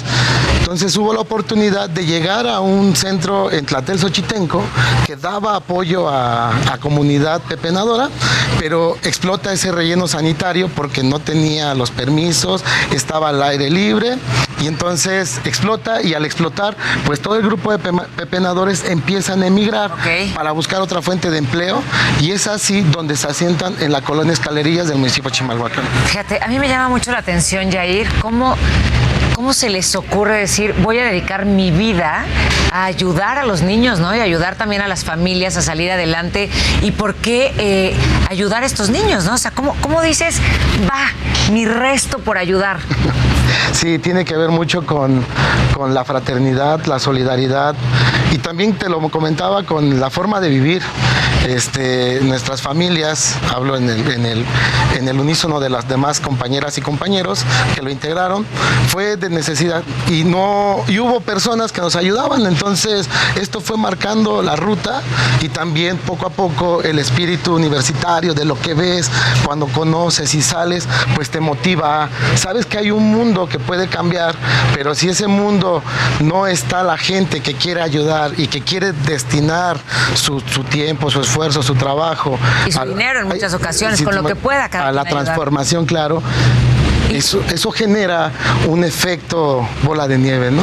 Que más y más se puedan involucrar. ¿Y, con qué, ¿Y por qué se enfocan en escalerillas? Ah, te, te lo comentaba porque cambiamos, explota el relleno sanitario, las familias emigran, entonces eh, ahí en ese relleno sanitario ya no se podía hacer intervención porque estaba cerrado, estaba acordonado. Entonces las, las familias se mueven para generar sus recursos económicos, para nuevamente activar su economía y habilitan este espacio en la colonia Escalerillas. Cabe destacar que es una reserva natural que contrasta mucho ahorita con el tiradero. Ah, No hace mucho menos de un mes y medio explotó, fue un incendio, pero cuando nosotros llegamos el tiradero estaba apenas y, este, naciendo. Entonces seguimos a la comunidad con la que atendíamos, pero al llegar a la comunidad y nos dábamos cuenta que no había luz, no había drenaje, no había lugares para esparcimientos, no había doctor, no había mercados, pues era una colonia donde no había, si quieres, si no había ni esperanza. Entonces nosotros lo que dijimos fue, tenemos que trabajar acá, porque sí había muchas niñas y muchos niños que estaban en la calle, haciendo, trabajando, generando, porque no tenían ninguna otra actividad que les permitiera recrearse. Oye, ¿y qué hacen, Jair, todas las niñas y niños en el centro comunitario? ¿Qué es lo que hacen ellos ahí? Eh, eh, Utopía, tiene, Utopía tiene un programa que se llama La Paz es mi Utopía.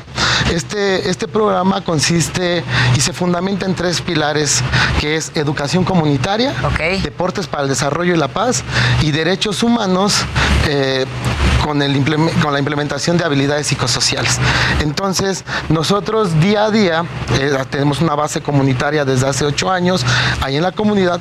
Lo que hacemos es transformar las historias de vida de las niñas y de los niños. ¿Cómo? Previniendo el abandono escolar, el rezago educativo, la alfabetización. En el programa educativo lo que se busca es que los niños se inserten nuevamente al sistema formal o si no, no lo han iniciado, se dan procesos de, de alfabetización para que en un tiempo O sea, digamos que preparan a las niñas y a los niños para que puedan entrar a la escuela si es que nunca habían tomado. nada. exactamente. Perfecto. O de los que abandonan por cuestiones económicas, lo que hacemos es generar un programa que permita nuevamente insertarlos. De ahí se involucran eh, eh, otras instituciones, como es el INEA, como es el CEAJA, que les permita este, certificar los conocimientos. Una vez que, los, que las niñas y los niños concluyen la primaria, entran a la secundaria dentro de su comunidad y cuando concluyen la secundaria, lo que hace Utopía es, eh, con el apoyo de eh, públicas y privadas, es darles un sistema de becas para que puedan continuar sus estudios a nivel preuniversitario y universitario. Pero ¿qué pasa con los que ya no quieren estudiar? Pues también se les capacita para el empleo. Eso, eso me está dando cuenta que es como muy importante tanto el estudio como el trabajo para ustedes en Utopía. Y a mí me importaría mucho saber qué es lo que le buscan incluir, ¿no? O, inculcar a los niños y niñas que asisten a a Utopía, porque pues a lo mejor tú tienes todas las ganas y tienes mucha esperanza de que pasen cosas, pero cómo inculcarle esto a las niñas y a los niños y que verdaderamente lo acepten, ¿no? Que se sientan incluidos en la comunidad para querer hacerlo. Eh, parte importante de, de esto es, lo primero es que, que se, que se identifiquen en su colonia, en su barrio, en su familia. Eso es lo, lo fundamental. Y al, y al identificarse en estos lugares, lógicamente cuando llegan a Utopía lo que hacemos nosotros también es un proceso de reconocimiento. Utopía está ahí enseñando valores como la solidaridad, la igualdad, la no discriminación, el amor, el esfuerzo, porque sabemos que todo lo podemos realizar con el trabajo, ¿no? Todo, todo, todo lo que realiza el humano en algún momento tiene que ver con el trabajo. Y puede ser con trabajo personal, ¿no? Cualquier cosa, pero que sea emocional, mental, lo que sea, pero que trabajes contigo, que trabajes con tu comunidad, con tu familia. Creo que es importantísimo lo que están haciendo en Utopía. Claro. Y, y fíjate, hoy que está aquí con nosotros Sonia, que me encanta que nos acompañe Sonia, porque tú siendo madre y tienes tres hijos, a mí me gustaría mucho que nos contaras cómo es que has sido beneficiada tú y tus hijos de Utopía. Pues mire, yo desde que llegó a Utopía a mi colonia, hace nueve años, eh, nos invitaron a que bajáramos porque fue ese era un árbol donde nos daban, les daban clase a los niños. Entonces mi niña en ese epo- en esa época, pues mi niña de ahorita tiene 16 años, tenía que como 8, 9 años. Eh, este, ¿qué cree que le, le han ayudado muchísimo? Porque para empezar antes, hacían equipos em, o, o mi hija se metía en Lima Lama para que en ese tiempo que ella este, no, no jugara con, con otros niños, eh, así que se fuera para otro lado. Entonces, este ellos ayudaron a mi hija para que este se Siguiera por el camino al estudio. Exactamente. este, entonces le, han le digo que nos han ayudado muchísimo. Cualquier problema que tengamos ellos, para ellos nos, nos pueden apoyar. Pero fíjate, ahorita tú ya nos dices, ok, empezaron desde hace tiempo y en ese tiempo, desde ahí tú decidiste además darle ese camino a tu hija, porque llega Utopía y tú podrías haber dicho, a mí no me importa, ¿no? O sea, Ajá. necesitamos mucho de los papás y de este apoyo, ¿no? Yo te preguntaría, ¿qué tan importante es que existan centros comunitarios como Utopía para que cambien el futuro de las niñas y los niños y evidentemente pues de las familias? Porque si no hubieran llegado, ¿qué haces? Pues para mí es muy importante que estén ellos, porque es como le, como le digo, o sea, a, mí, me apoyaron con mi niña que, que le dieron una beca en la Universidad de La Salle de Nesa, entonces mi hija se está aprovechando, bueno, está aprovechando al máximo esa- ese apoyo que le están dando. Qué padre. ¿Y qué quiere estudiar? ella quiere estar en, ¿cómo se llama? Eh, bueno, algo de, de administración de empresas, algo así. Ah, me va con todos, hija.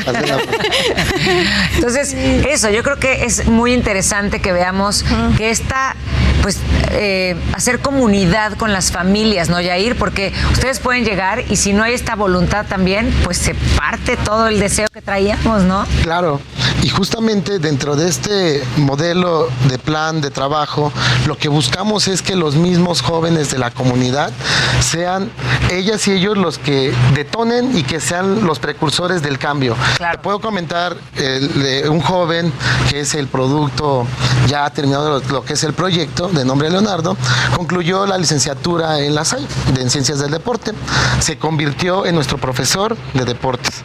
Y cada uno de los jóvenes que van trabajando y van avanzando se vuelven promotores comunitarios de su comunidad. Primero como un consejo juvenil, un grupo de jóvenes que hace cosas en pro de su comunidad. Tienen proyectos, hacen este pues digo, por el tiradero hay muchos perros y este, regados, entonces ellos hacen comederos comunitarios para los animalitos, hacen casitas, proyectos para su comunidad. Exacto, se encargan de mejorar la comunidad y aparte hacerse parte, por ejemplo, de lo que ustedes les dieron Claro. como utopía y van jalando a la gente y a los jóvenes. Me imagino que tus hijos igual cada vez pues se unen más a utopía y dicen, vénganse otros chavos, ¿no? Y los van llevando al camino que tú querías para tus hijos también. Claro. Yo te preguntaría también, Jair, ¿cómo es que ustedes se han beneficiado con la asistencia de Fundación de Grupo Andrade? No, Grupo Andrade para nosotros ha sido un- uno de los apoyos más este, fuertes que tenemos. Te- quiero mencionar que la pandemia fue un detonante, fue algo muy, muy fuerte para nosotros. Nosotros vivimos de las subvenciones y de los apoyos que puedan generarse tanto a nivel nacional como en el extranjero. En ese entonces, cuando se da lo de la pandemia, nadie pensábamos en el grupo que fuese a durar tanto tiempo. Entonces hay un, un recurso que se destina para este tipo de situaciones y entonces al, al irnos al confinamiento, pues entonces ya no teníamos forma de hacer intervención. Claro. Estábamos alejados de ellas y de ellos. Y entonces de- de- veíamos las problemáticas que habían porque decían, maestro, tenemos que entregar tareas, pero si en la comunidad no hay internet, no hay señal, y bueno, vamos pensando que eso se pudo haber mejorado, pero el problema era el- el desconocimiento en el uso de las tecnologías, una computadora, un celular, una tablet. Iban a sacar sus correos electrónicos para mandar sus tareas y ya después se les olvidaba la contraseña. Entonces, eso era lo que motivaba. Entonces, al tener mayor tiempo eh, en, en oficina para ver cómo podíamos ayudar, pues fue que contactamos a Fundación Grupo Andrade. Les planteamos el proyecto de a trabajar un aula digital para la alfabetización de niñas y de niños en estos temas. Entonces, es así como en el 2020 se da este primer apoyo y entonces ahí se, se instaló el aula digital en la comunidad. En el, en el 2021, nuevamente en este refrendando el apoyo, instalamos una ludoteca. Lo que nosotros teníamos en mente era tener un centro comunitario, que, porque te lo mencionó Sonia, ¿no? Éramos, estábamos debajo de un, de un pirul, nos íbamos a la cancha, nos íbamos a un patio, estábamos itinerantes. Pero y ahora ya tienen Ahora, lugar. eso nunca diezmó en el ánimo de, de- de las niñas y de los niños, todo lo contrario. Bajo la lluvia, en el polvo, en el sol, maestros maestro, vamos a seguir trabajando, vamos a hacer. Su hija fue la primera campeona que tuvimos a nivel Lima Lama, a nivel este, municipal. Este, participó, ella veías cómo se comía las uñas cuando le pegaban a su hija cuando estaban en competencia. Entonces, la importancia de tener un centro comunitario fue para dignificar el trabajo y para ofrecerles mejores condiciones de vida a niñas, niños y adolescentes en estos eh, temas que trabajan. A mí me encanta poder conocer lo que hace Utopía y nos encanta creo que a todas las personas que estamos viendo ahorita esta cápsula de tu causa, mi causa, porque conocemos a Sonia, conocemos eh, lo que ha pasado contigo gracias a Utopía, conocemos pues todas estas causas que podemos apoyar y con que elijamos una vamos a hacer la diferencia, Yair. Claro. Gracias. No, muchas gracias. Gracias por estar aquí. Eh, que, siga, que siga y sigamos apoyando todos para que esto crezca. Sí, ¿no? muchas gracias. Gracias, Saludos. Utopía. Y ya saben que, bueno, pues yo soy Paulina Greenham. Esto fue Tu Causa, Mi Causa. Nos vemos la próxima semana y espero que en cada una de las cápsulas podamos descubrir juntos lo que nos mueve para hacer la diferencia. Gracias. Fundación Grupo Andrade, nuestros niños y niñas nos necesitan, presentó.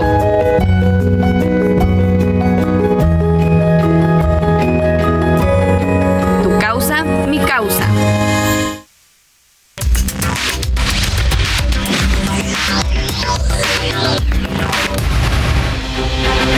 Mire, luego de varios meses de litigio ante el Tribunal Electoral, acusaciones de vínculos con el crimen y guerra política entre Morena y el PAN, todo está listo para que en unos momentos el senador con licencia Américo Villarreal rinda protesta como gobernador constitucional de Tamaulipas por Morena. La gran pregunta aquí es qué va a pasar con el gobernador saliente Francisco García Cabeza de Vaca, luego de que al terminar su mandato automáticamente pierde el fuero constitucional que ha impedido su captura en los últimos meses al ser acusado de delincuencia organizada y lavado de dinero.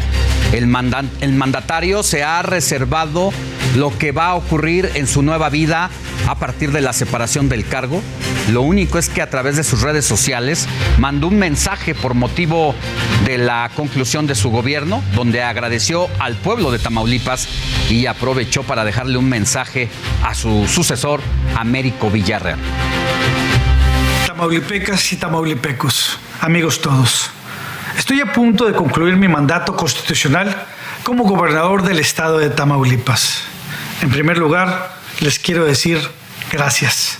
En esta oportunidad de dirigirme a ustedes, quiero dejar claro lo siguiente. Repruebo las mentiras difundidas por el doctor Américo Villarreal. Ha querido confundir a la ciudadanía haciendo creer que hay una persecución política en su contra. Eso, eso es una mentira. El 23 de febrero de 2021, la Fiscalía General de la República solicitó el desafuero del mandatario tamaulipeco, acusándolo de delincuencia organizada y lavado de dinero. El 30 de abril de ese año, el Pleno de la Cámara de Diputados Federal ratificó el dictamen de la sección instructora y votó a favor del juicio de procedencia para retirarle el fuero al gobernador García Cabeza de Vaca. Debido a que el Congreso local después frenó el proceso de desafuero del gobernador, el caso llegó a la Suprema Corte, misma que resolvió a mediados de agosto de este año a favor de Cabeza de Vaca y frenaron la orden de aprehensión, por lo menos hasta que concluyera su mandato. Lo más seguro es que Cabeza de Vaca acabe escondido en Estados Unidos, ya que también cuenta con la nacionalidad de ese país. Y nos enlazamos hasta Ciudad Victoria con nuestro corresponsal en Tamaulipas, José Arnoldo Hernández, quien nos presenta todo el panorama de lo que se va a vivir en la entidad en una- unos minutos prácticamente. Arnoldo, buen- buenos días, ¿cómo estás? Muy buenos días para ti y todo el auditorio. Efectivamente, en unos minutos más, quizás en una media hora, eh, Américo Villarreal Anaña eh, arribará aquí al Congreso del Estado donde nos encontramos, pues en espera de que eh, rinda protesta eh, como el gobernador número 184 de Tamaulipas. Eh, asistirá a esta sesión pública y solemne el- con la representación del presidente Andrés Manuel López Obrador, el secretario de Gobernación Adán, Adán Augusto López Hernández. Eh, posteriormente, alrededor de las 11 horas, en el Teatro del Pueblo, Villarreal Anaya dirigirá el mensaje inaugural de su administración y bueno, ahí es un evento para 5.000 invitados, eh, entre ellos espera eh, Claudia Sheinbaum, eh, y así como también 11 gobernadores eh, de filiación morenista, así como también eh, senadores y diputados federales. Por otra parte, la dirigencia estatal de Morena y funcionarios de la nueva administración han adelantado que se habrán de presentar nuevas denuncias en contra del hoy exgobernador Francisco García Cabeza de Vaca y algunos de sus colaboradores ante la serie de irregularidades y delitos cometidos durante su función. Eh, hace también unos minutos se dio a conocer que el nuevo secretario de Seguridad Pública de Américo Villarreal será el general eh, brigadier eh, Sergio Hernando Chávez García, luego del que había sido inicialmente eh, nombrado Óscar Alberto Aparicio, pues bueno, se le anuló, se le canceló el nombramiento y ahora será el general Sergio Hernando Chávez, el nuevo secretario de Seguridad Pública, Alejandro. Muy bien, ¿no se ha dicho por parte del equipo de el todavía gobernador dónde se encuentra? No, no, no, no, no, no, han este, informado dónde, dónde se encuentra el gobernador. Porque lo que normalmente ocurre en la transición de poderes es que está el gobernador entregando prácticamente el poder al gobernador entrante y seguramente eso no va a ocurrir. Sí, este, no se tiene previsto, efectivamente no se tiene previsto que eh, Francisco García Cabeza de Vaca eh, asista a la ceremonia de, de pues de la sesión pública y solemne estamos aquí en el Congreso y no hemos visto a ninguno de sus colaboradores. Bueno, pues si ocurre algo importante de aquí a las 10 de la mañana nos enlazamos contigo, Arnoldo. Muy bien, estamos pendientes. Muy buenos días. Y mire, mientras tanto en Aguascalientes también va a haber cambio de gobierno. Se trata de Teresa Jiménez, quien tomará protesta como nueva gobernadora del estado en el Centro de Convenciones Isla San Marcos. Esto está programado a las 12 horas. Es la primera vez que una mujer va a gobernar la entidad de Aguascalientes y ahí se espera en, esta toma de protesta que haya alrededor de 10 mil invitados, entre los cuales se considera la presencia del presidente nacional del PAN, representantes de otros partidos políticos, así como diputados federales, senadores y gobernadores. Pues ahí está, en esta entidad se vive otro ambiente, otro clima político entre el gobernador que se va, aunque en algún momento eh, estuvieron de rivales en la competencia interna porque el gobernador en turno del PAN tenía a su candidato no era Teresa Jiménez su candidata. Al final de cuentas limaron asperezas y no hay acusaciones de narcotráfico ni nada eh, como ocurre allá en Tamaulipas. No olvide que se puede poner en contacto con nosotros a través de nuestro WhatsApp, que es el 5591 63 51 19, para enviarnos sus preguntas, saludos, felicitaciones y denuncias ciudadanas. Vamos a una pausa y volvemos con más información.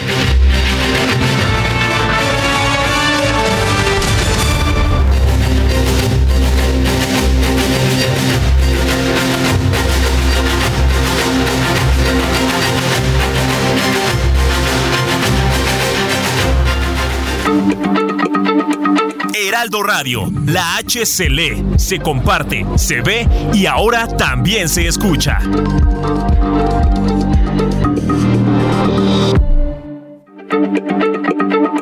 Heraldo Radio, la H se lee, se comparte, se ve y ahora también se escucha.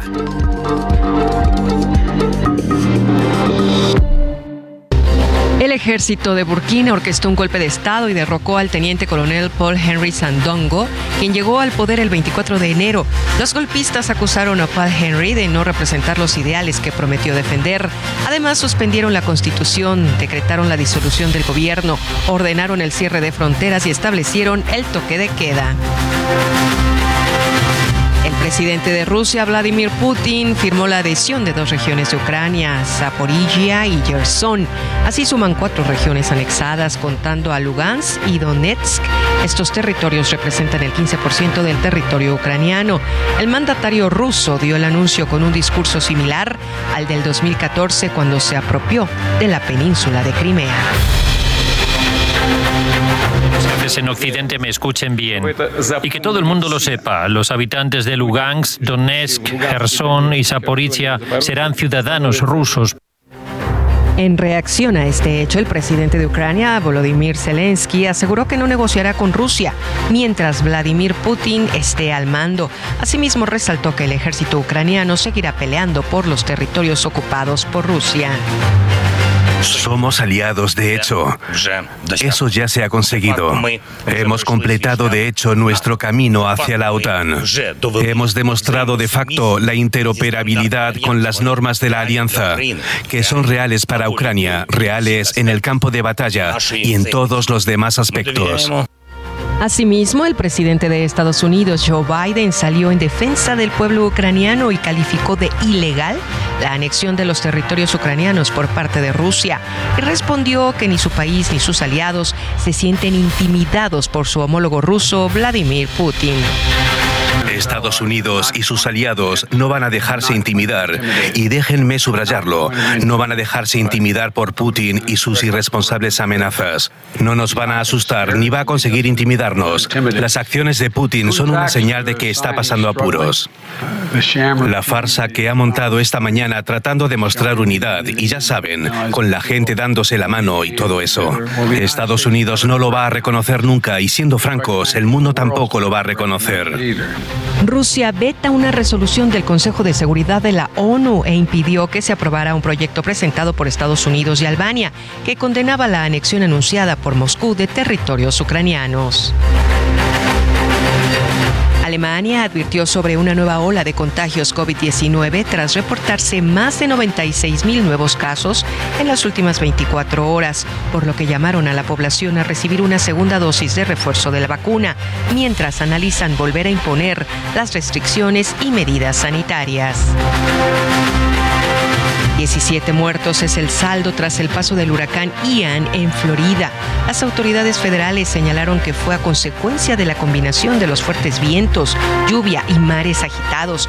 Además, se reportan casas inundadas, carreteras bloqueadas y más de 2 millones de personas sin luz. Se calcula que la reconstrucción de Florida costaría alrededor de 70 mil millones de dólares. En Brasil se realizó el último debate presidencial en el que se cruzaron el actual mandatario Jair Bolsonaro de 67 años y el expresidente Lula da Silva de 76. Recordemos que este domingo los brasileños deberán elegir a su próximo representante. Último, luego del informe presentado por el grupo interdisciplinario de expertos independientes en torno al caso Ayotzinapa, el presidente Andrés Manuel López Obrador señaló que el fiscal general Alejandro Gertz Manero ha colaborado con la investigación todo respeto a los expertos que han ayudado mucho, se habló de obstáculos en la fiscalía y se señaló al fiscal. Pues yo sostengo que en lo que a mí me corresponde, que he estado pendiente, la actitud del fiscal ha sido de colaboración. Muchas gracias a Moni Reyes por el resumen y ahora es momento de otro resumen que nos preparó nuestro compañero Abraham Arreola, muy a su estilo. Escuche. La semana siempre tiene información importante, cómo no, pero en estos minutos te voy a platicar de todo lo contrario. Yo soy Abraham Arriola y ya comienza el desde resumen informativo.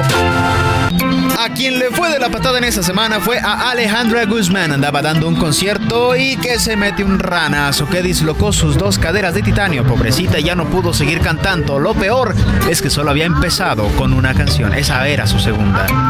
America Airlines ha estado en la discusión porque los últimos meses los pasajeros han escuchado sonidos raros como respiraciones y gemidos en los sistemas de intercomunicación. Obviamente ahí no debería de escucharse eso, pero según la aeronave son problemas el mecánico. Ándale, el clásico Juan mecánico. Ah, bueno. En Recife, Brasil, decenas de personas se pusieron a correr en pánico. ¡Ay, qué susto! Y todo porque pasó un grupo de corredores en la zona. Los clientes del restaurante se asustaron y se echaron a correr y no pagaron la cuenta, ni siquiera sabían de qué estaban corriendo. En TikTok, un usuario compartió un video donde se ve el convoy del metro en donde iba, pero que no hizo paradas en ninguna estación. Esto sucedió en la línea B y se aventó desde Villa de Aragón hasta Buenavista, casi dos estaciones más o menos. No era el único, pero eso sí, ya después avisaron que les habían avisado que se bajaran porque el tren andaba malo, pero no hicieron caso y les pasó. Y en Cuautitlán Izcalli, policías municipales arrestaron a un hombre porque no los dejó saltarse la fila para comprar un pollo rostizado, valga. El ciudadano le señaló su error y en respuesta lo arrestaron. ¿Y el pollito qué culpa tiene? Eso sí se echaron un pollito. Ahora sí ya estás bien informado, tienes todos los temas para que puedas ser el alma de la fiesta y disfruta la fruta este fin de semana. Yo soy Abraham Arreola, este fue el resumen informativo. Muchas gracias.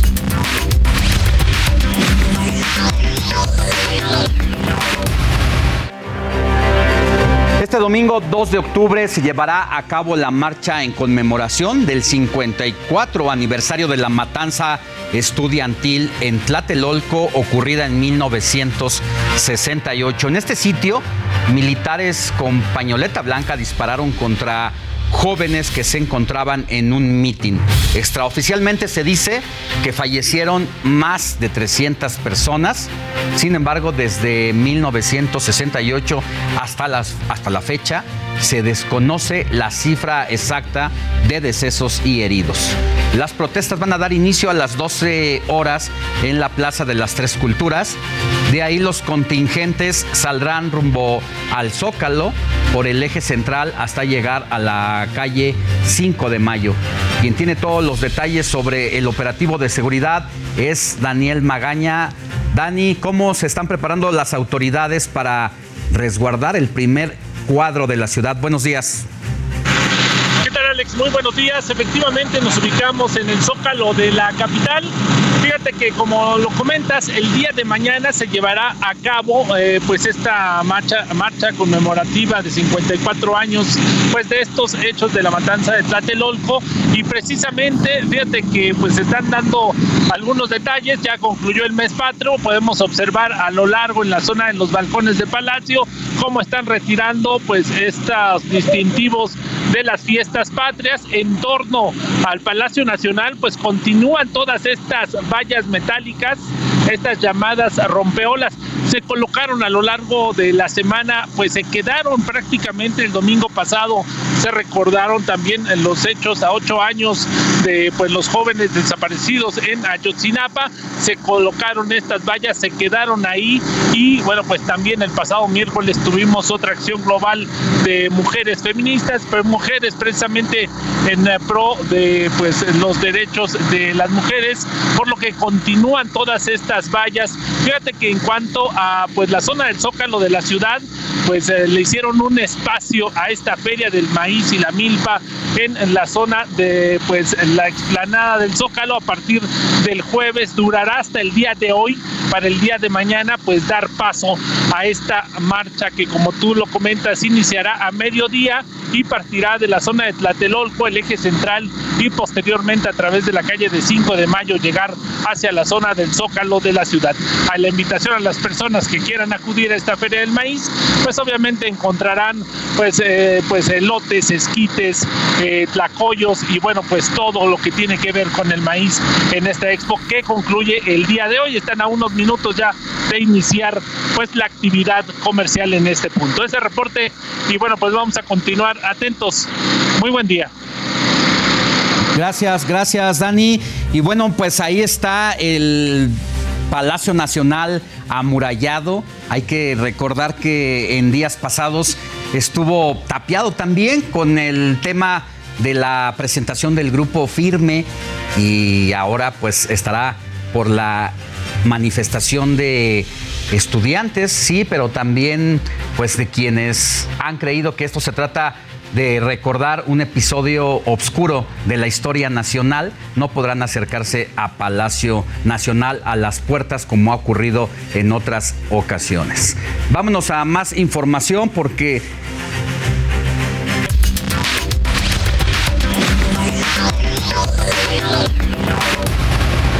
Es que otro de los temas que generó gran polémica durante esta semana fue el horario de verano que después de 26 años de ser utilizado en el país, la Cámara de Diputados finalmente aprobó su eliminación y ahora el proyecto ha sido turnado al Senado de la República para seguir con el trámite de su aprobación y ahora sí su eliminación.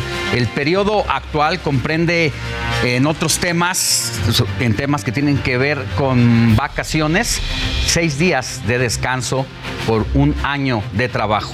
En caso de que se apruebe la medida, en el primer año de labores, los trabajadores tendrán el doble. Con la nueva propuesta, el trabajador tendría 14 días de descanso en su segundo año. Hoy en día, si un trabajador quiere tomar 14 días, debe tener una antigüedad de 5 años.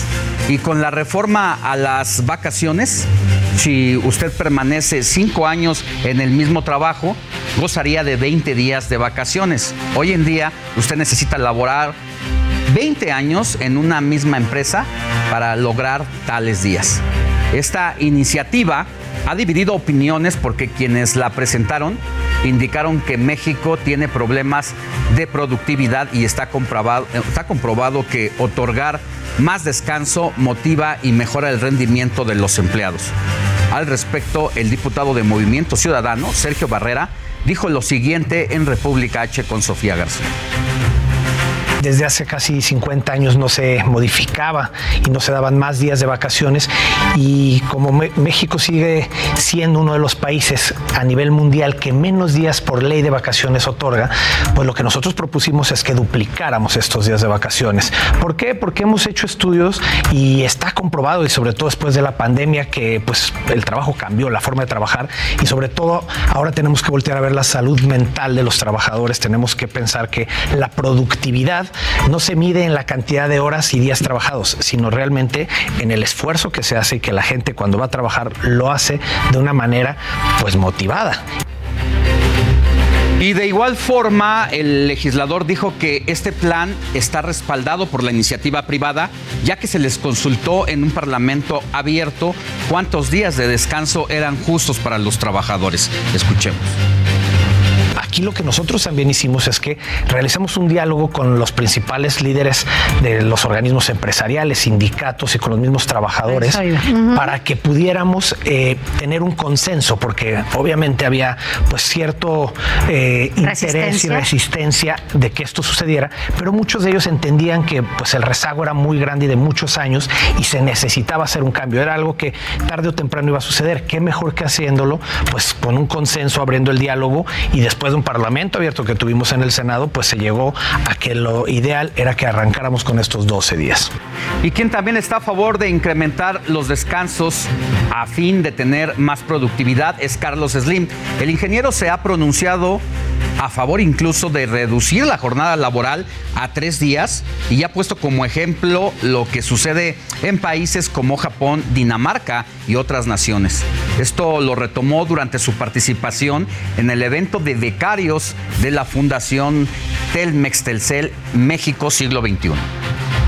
Entonces allí el planteamiento que, insisto, creo que deberá de empezarse a adoptar es que trabajemos, bueno, que trabaje la mayoría de la gente tres días, 11 eh, o 12 horas, esto sería 30, 33 o 36 horas, pero se jubilen hasta los 75 años. La idea de que se jubile ahora una persona a los 60 o 65 años es absurda. Y mire, para conversar sobre este tema, entro en contacto con José Antonio Centeno. Él es presidente nacional de la Cámara Nacional de la Industria de la Transformación. José Antonio, muy buenos días. Gracias por estar con nosotros en el informativo de fin de semana. ¿Qué le parece esta medida que se está discutiendo ya en el Congreso de la Unión? Gracias, Alejandro. Muy buenos días. Primero decirte que, en efecto, el Senado de la República llevó a cabo un ejercicio llamado Parlamento Abierto, en donde algunos representantes de la iniciativa privada acudimos y expusimos cuál era nuestra visión en este, en este sentido. Y ahí, a partir de la opinión personal y en representación de Canacintra, expusimos nuestra nuestra complacencia en el sentido de entender que el trabajador merece tener un periodo vacacional que le permita tener una recuperación física, pero también mental y tener la capacidad con ello de volver al trabajo y ser más productivo. Esto no lo, no lo ponemos en duda, pero sí cuestionábamos la viabilidad de hacerlo en este momento y de hacerlo de esta forma tan drástica. Venimos saliendo de una pandemia en donde hoy lo que nos ocupa principalmente es el tema de la recuperación económica. Principalmente me preocupa el impacto que puede tener en las micro, pequeñas y medianas empresas, que algunas de ellas solamente tienen uno o dos empleados y que con esta medida se verán obligados a contratar un empleado más y esto impactará de manera importante en los costos de producción. En general, esta medida, si bien puede generar un beneficio al trabajador en el sentido de darle un mayor descanso y con ello contribuir también a una mejor calidad de vida, con lo cual estamos totalmente de acuerdo. No veo yo una estrecha relación con la productividad, como, como se menciona que hay muchos estudios y que está demostrado. Yo no he visto ninguno de esos estudios, pero eh, suponiendo que así fuera, es importante que para que el trabajador pueda gozar de vacaciones, lo primero que goce es de trabajo. Entonces, lo primero que hay que cuidar también es las fuentes de, empleo. En esta pandemia se perdieron muchos miles de empresas, sobre todo micro y pequeñas, que han estado generando el empleo para este país. Por eso creo que vale la pena considerar el que no se tomen iniciativas en las que solamente se vea una fracción de la problemática y se aborden de forma conjunta para abonar a incrementar la productividad de las empresas se habla de que esta reforma está orientada a generar un mayor nivel de productividad, pero no se toma ninguna otra medida adicional como reducir la carga burocrática o la carga fiscal o la carga regulatoria en que muchas empresas se ven sometidas.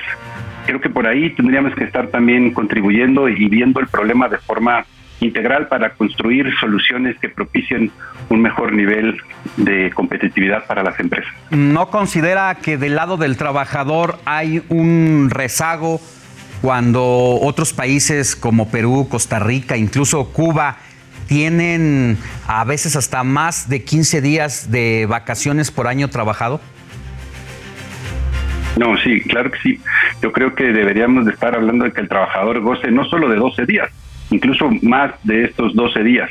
Lo que creo que hay que cuidar la forma en la que lo hagamos. Y primero me permito decir, creo que vale la pena el que no se haga un incremento del 100% de los números, porque esto va a impactar en los costos de producción. Hoy estamos viviendo un problema de inflación importante y la inflación tiene su origen en el incremento de los costos de producción. Entonces le vamos a agregar un componente más al tema inflacionario. La propuesta de Canecintra es que este aumento sí se dé, pero se dé gradual. Se haga un programa en donde cada año se vayan incrementando estos números, no que se incremente el 100% de inicio desde el primer año, sino que se vaya haciendo de forma gradual. Pero la siguiente propuesta es que así como se haga esta reforma, hagamos también otras reformas y construyamos políticas públicas que le permitan a las empresas tener un mayor nivel de productividad, de competitividad, reducir sus costos de eh, cumplimiento de trámites regulatorios, abatir la corrupción, mejorar la inseguridad, porque los costos de inseguridad también le pegan a la competitividad de las empresas. El problema no es en materia de competitividad solamente lo que el trabajador goza de vacaciones. Y tampoco la salud mental del trabajador depende solamente de su periodo vacacional. Depende de que cuando salga de vacaciones también pueda gozar de seguridad, de que cuando viaje en carretera para salir de vacaciones no lo asalten. Todo eso depende de la seguridad. Por eso lo que yo digo es, si reducimos la discusión solamente a ver el problema en el número de vacaciones, pues no vamos a estar resolviendo de forma integral la problemática. Creo que la invitación a los legisladores es a que abordamos el tema de manera conjunta. ¿Cómo han vivido ustedes el tema de el trabajo en casa en muchas empresas? Que les resultó eh, provechoso el asunto de la pandemia para mandar a los trabajadores a casa y que les funcionó, pero también se habla de que a veces el hecho de trabajar en casa significa también una carga excesiva de labores. Mira, esto varía de caso en caso y por supuesto de actividad en actividad. Hay algunas actividades que sí se pueden desempeñar de manera remota, puesto que las funciones que desempeña el trabajador tienen que ver más con funciones administrativas que lleva a cabo a través de una computadora o de un teléfono celular conectado a Internet y estas funciones son perfectamente posibles. Pero hay también un gran número de trabajadores, el gran número de trabajadores que están involucrados directamente en las áreas de producción y en esos pues no existe la posibilidad del trabajo a distancia. Creo que ahí es donde tenemos que entender la diversidad de empresas, la diversidad de giros, la diversidad de sectores industriales y los retos que esto implica. No se puede dar una misma solución para todos. José Antonio, entonces eh, ustedes van a hacer labor de convencimiento todavía con el Senado de la República, los diputados, para que reconsideren la petición que ya habían hecho y que siguen demandando. Sí, nosotros vamos a insistir en la importancia de que esta modificación se dé, pero se dé de forma gradual para que el impacto no sea eh, de forma negativa, sino que se dé como se pretende en forma positiva. Y de esta manera las empresas pueden ir previendo. Porque además, quiero decirte, Alejandro, que existe hoy otra problemática específica y que esta medida puede recrudecer. Al, momento de que eh, se incrementa el 100%, se hace el día de vacaciones, se hace necesario la contratación de nuevo personal que supla estas ausencias. Hoy ya hay a nivel nacional un déficit para la contratación de personal. Hoy las empresas, la industria sobre todo, está batallando para poder reclutar gente, para poder trabajar y cubrir las vacantes. Entonces se va a, a, incrementar esta problemática. Muy bien. Gracias, José Antonio Centeno, presidente nacional de la Cámara Nacional de la Industria y la Transformación. Que tenga buen día. Gracias a ti, Alejandro. Buen día. Hasta luego. Y es momento de ir con la información más destacada del mundo de los deportes. Llegamos al fin de semana y vámonos con toda la información deportiva. Luego de conocer los resultados en el inicio de la jornada 17, vamos a ver los partidos para este fin de semana que va a dejar a los últimos clasificados al repechaje. Los juegos del sábado, San Luis contra Tigres a las 5 de la tarde, Monterrey frente a Pachuca a las 5 con 5 minutos, Cruz Azul y Chivas se enfrentan a las 9 con 5 minutos en el Estadio Azteca. Para el domingo Santos reciba a Mazatlán a las 6 de la tarde y León contra Tijuana a las 8 de la noche. Ahora vamos a ver lo que sucedió en Chile porque parte del techo del Estadio Nacional colapsó debido a la cantidad de aficionados que había previo el Clásico Nacional entre Colo Colo y la U Católica. Al menos hubo 10 lesionados. En actividad del fútbol internacional, este día el Mallorca de Javier Aguirre reciba al Barcelona en el Son Moix. Los del Vasco buscan su segunda victoria consecutiva como local. Vaya que estará complicado. El Betis del mexicano Andrés Guardado visita al Celta de Vigo. En la Premier League hay clásico en Manchester. El City recibe al United. El equipo de Guardiola marcha en la segunda posición, mientras que los de Cristiano Ronaldo se encuentran en el quinto lugar. En Holanda, el Ajax recibe al Go Ahead Eagles sin Jorge Sánchez debido a una lesión. El PSB visita al Cambur y el Feyenoord con todo y el Chequito Jiménez se enfrentan al NEC. Vámonos con la semana 4 de la NFL. Hay partidos interesantes, vamos a ver algunos. Los vaqueros de Dallas se enfrentan a Washington el domingo a las 12 del mediodía. Los Ravens a los Bills el domingo también al mediodía. Los Packers se enfrentan a los Patriots el domingo a las 15.25 horas. Mientras los Buccaneers a los Chiefs el domingo por la noche. En el Monday Night, los 49ers se enfrentan a los Rams. Finalmente, Rafael Nadal y Casper Ruth anunciaron un juego de exhibición en la Ciudad de México como parte de una gira por cinco países del continente americano. Aunque no se ha dado a conocer la fecha oficial, todo indica que será el 1 de diciembre. Pues no olvide ponerse en contacto con nosotros a través de nuestro WhatsApp al 55 91 63 51 19 para preguntas, saludos, felicitaciones y denuncias ciudadanas. Mandamos un saludo a las niñas Mariana y Fernanda que en estos momentos ya entraron a sus clases de música. Vamos a una pausa y volvemos con más información.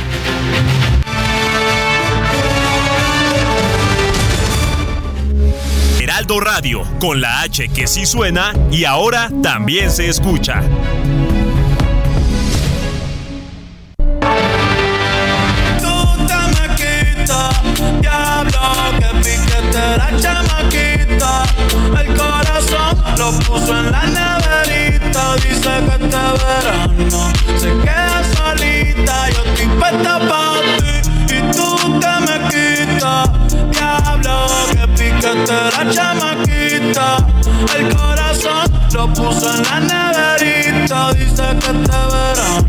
Estamos escuchando la canción de la neverita del puertorriqueño Bad Bunny debido a que esta semana dominó la entrega de los premios Billboard de la música latina 2022 en Miami, donde se llevó el reconocimiento con nueve categorías, incluyendo las codiciadas artista, compositor y top álbum latino del año. Escuchemos más.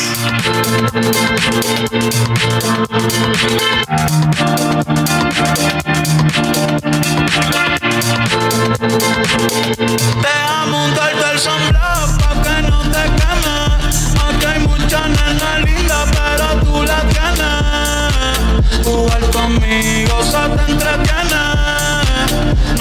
Y entro en contacto ahora con Luis Ramírez, fundador y presidente de Vive de las Rentas, quien nos tiene información sobre por qué es mejor invertir en bienes inmobiliarios frente a cualquier otra opción. Adelante Luis, ahora, ¿en qué parte del mundo te encuentras? Querido Alex, me da muchísimo gusto saludarte en esta ocasión desde Turquía, muy cerca de Ándale. Estambul, donde precisamente te cuento que este país, que por cierto está en desarrollo, tiene muchas cualidades de los inmuebles. Me refiero a cualidades como la location, location, location. Y es que imagínate el potencial que tiene este país para hacer negocios, dado que su propio territorio está la mitad en el continente asiático y otra parte en el continente europeo. Entonces, de entrada, dos continentes. Y por supuesto, el mundo árabe, más el continente africano muy cercano. Y por eso me parece que es un lugar con una ubicación privilegiada. Y coincide con los bienes inmuebles, porque los bienes inmuebles tienen que tener eso: location, location, location. Y justamente esta semana las tasas de interés han estado subiendo y las personas están creando una idea equivocada. Sin duda también, eh, digo ya en el caso de, de Banjico, también subió la tasa de referencia. Sin duda vamos a llegar este año a la tasa de referencia por ahí del 10%, y esto hace crear una expectativa equivocada porque las personas dicen, bueno, lo que eh, tenemos que hacer es dejar el dinero en el, banco, lo cual está muy mal. Tener el dinero en el banco, pues no, ni siquiera se apareja con la inflación.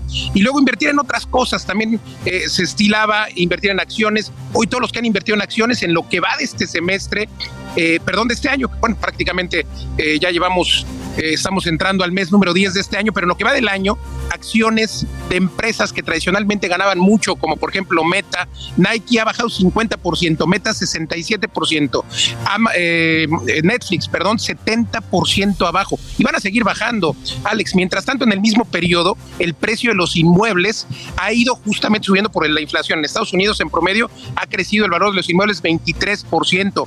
En México ha subido en promedio 18% y esperamos que cierre el año por lo menos con un 20%. Entonces, hay que, eh, eh, por supuesto, invertir en inmuebles con altas rentabilidades, en lugares como, eh, ya lo decía yo, con location, location, location, y donde justamente, además de tener alta, altas plusvalías, puedas tener altas rentabilidades. En el caso de nuestros inmuebles en Vive de las Rentas, eh, tenemos una plusvalía generalizada del 20%. Vamos a cerrar el año en nuestros inmuebles, en nuestros edificios con 20%, destinos como Tulum, que han tenido un salto del 30% en lo que va del año en los precios, pero bueno, en general 20%, y luego quien invierte con nosotros además tiene la garantía eh, de que las propiedades tienen altas rentabilidades, rentabilidades netas superiores al 10%, es decir, eh, me refiero al producto de las rentas, ese cash flow que se genera con los inmuebles de manera mensual. Entonces, si inviertes con nosotros en vivelarrentas.com o inviertes en algún inmueble que tenga estas cualidades de localización para tener altas plusvalías y luego también eh, altas rentabilidades y este cash flow del que siempre hablo,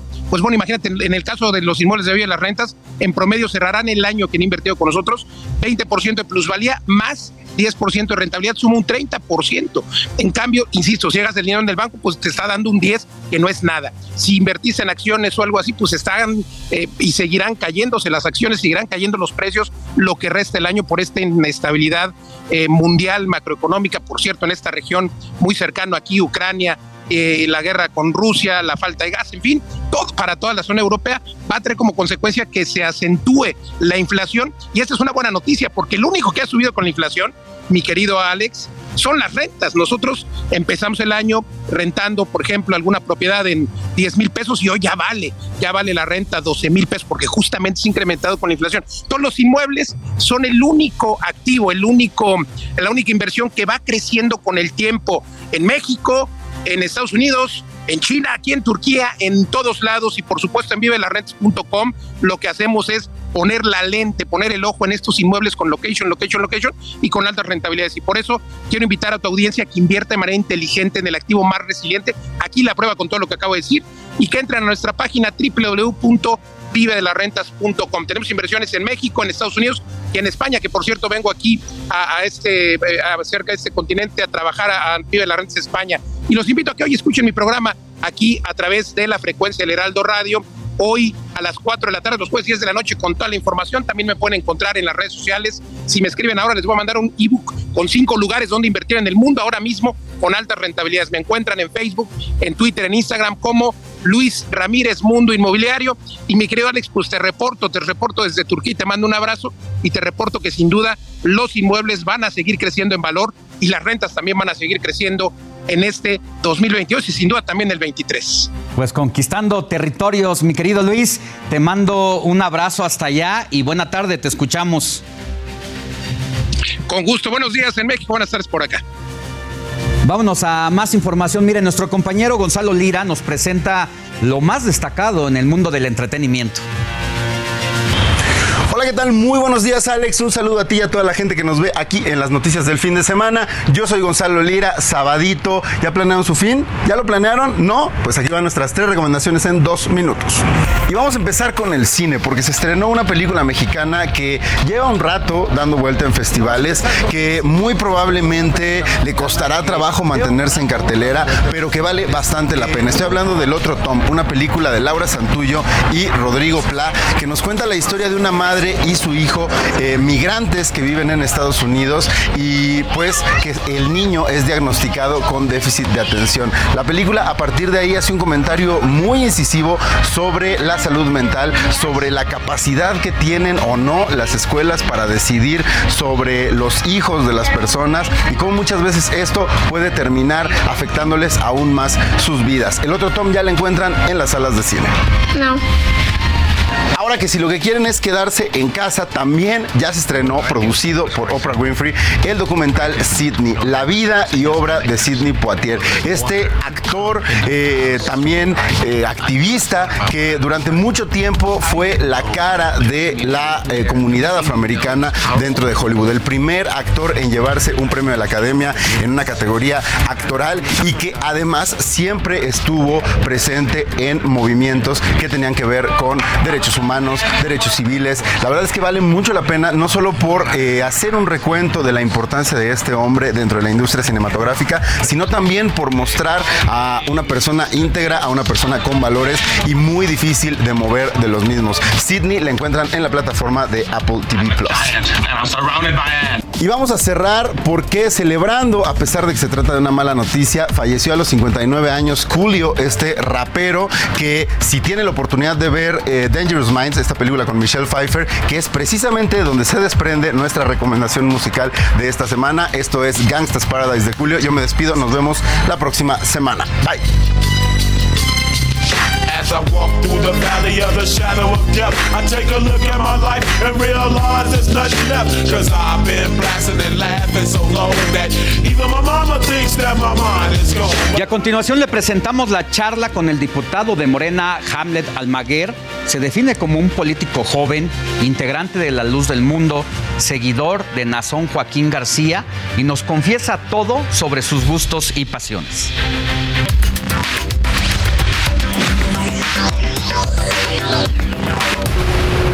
Estamos con el diputado de Morena, Hamler García Almaguer. Diputado, muchas gracias por estar con nosotros. Alejandro, un gusto estar aquí contigo y con todo el auditorio de Heraldo.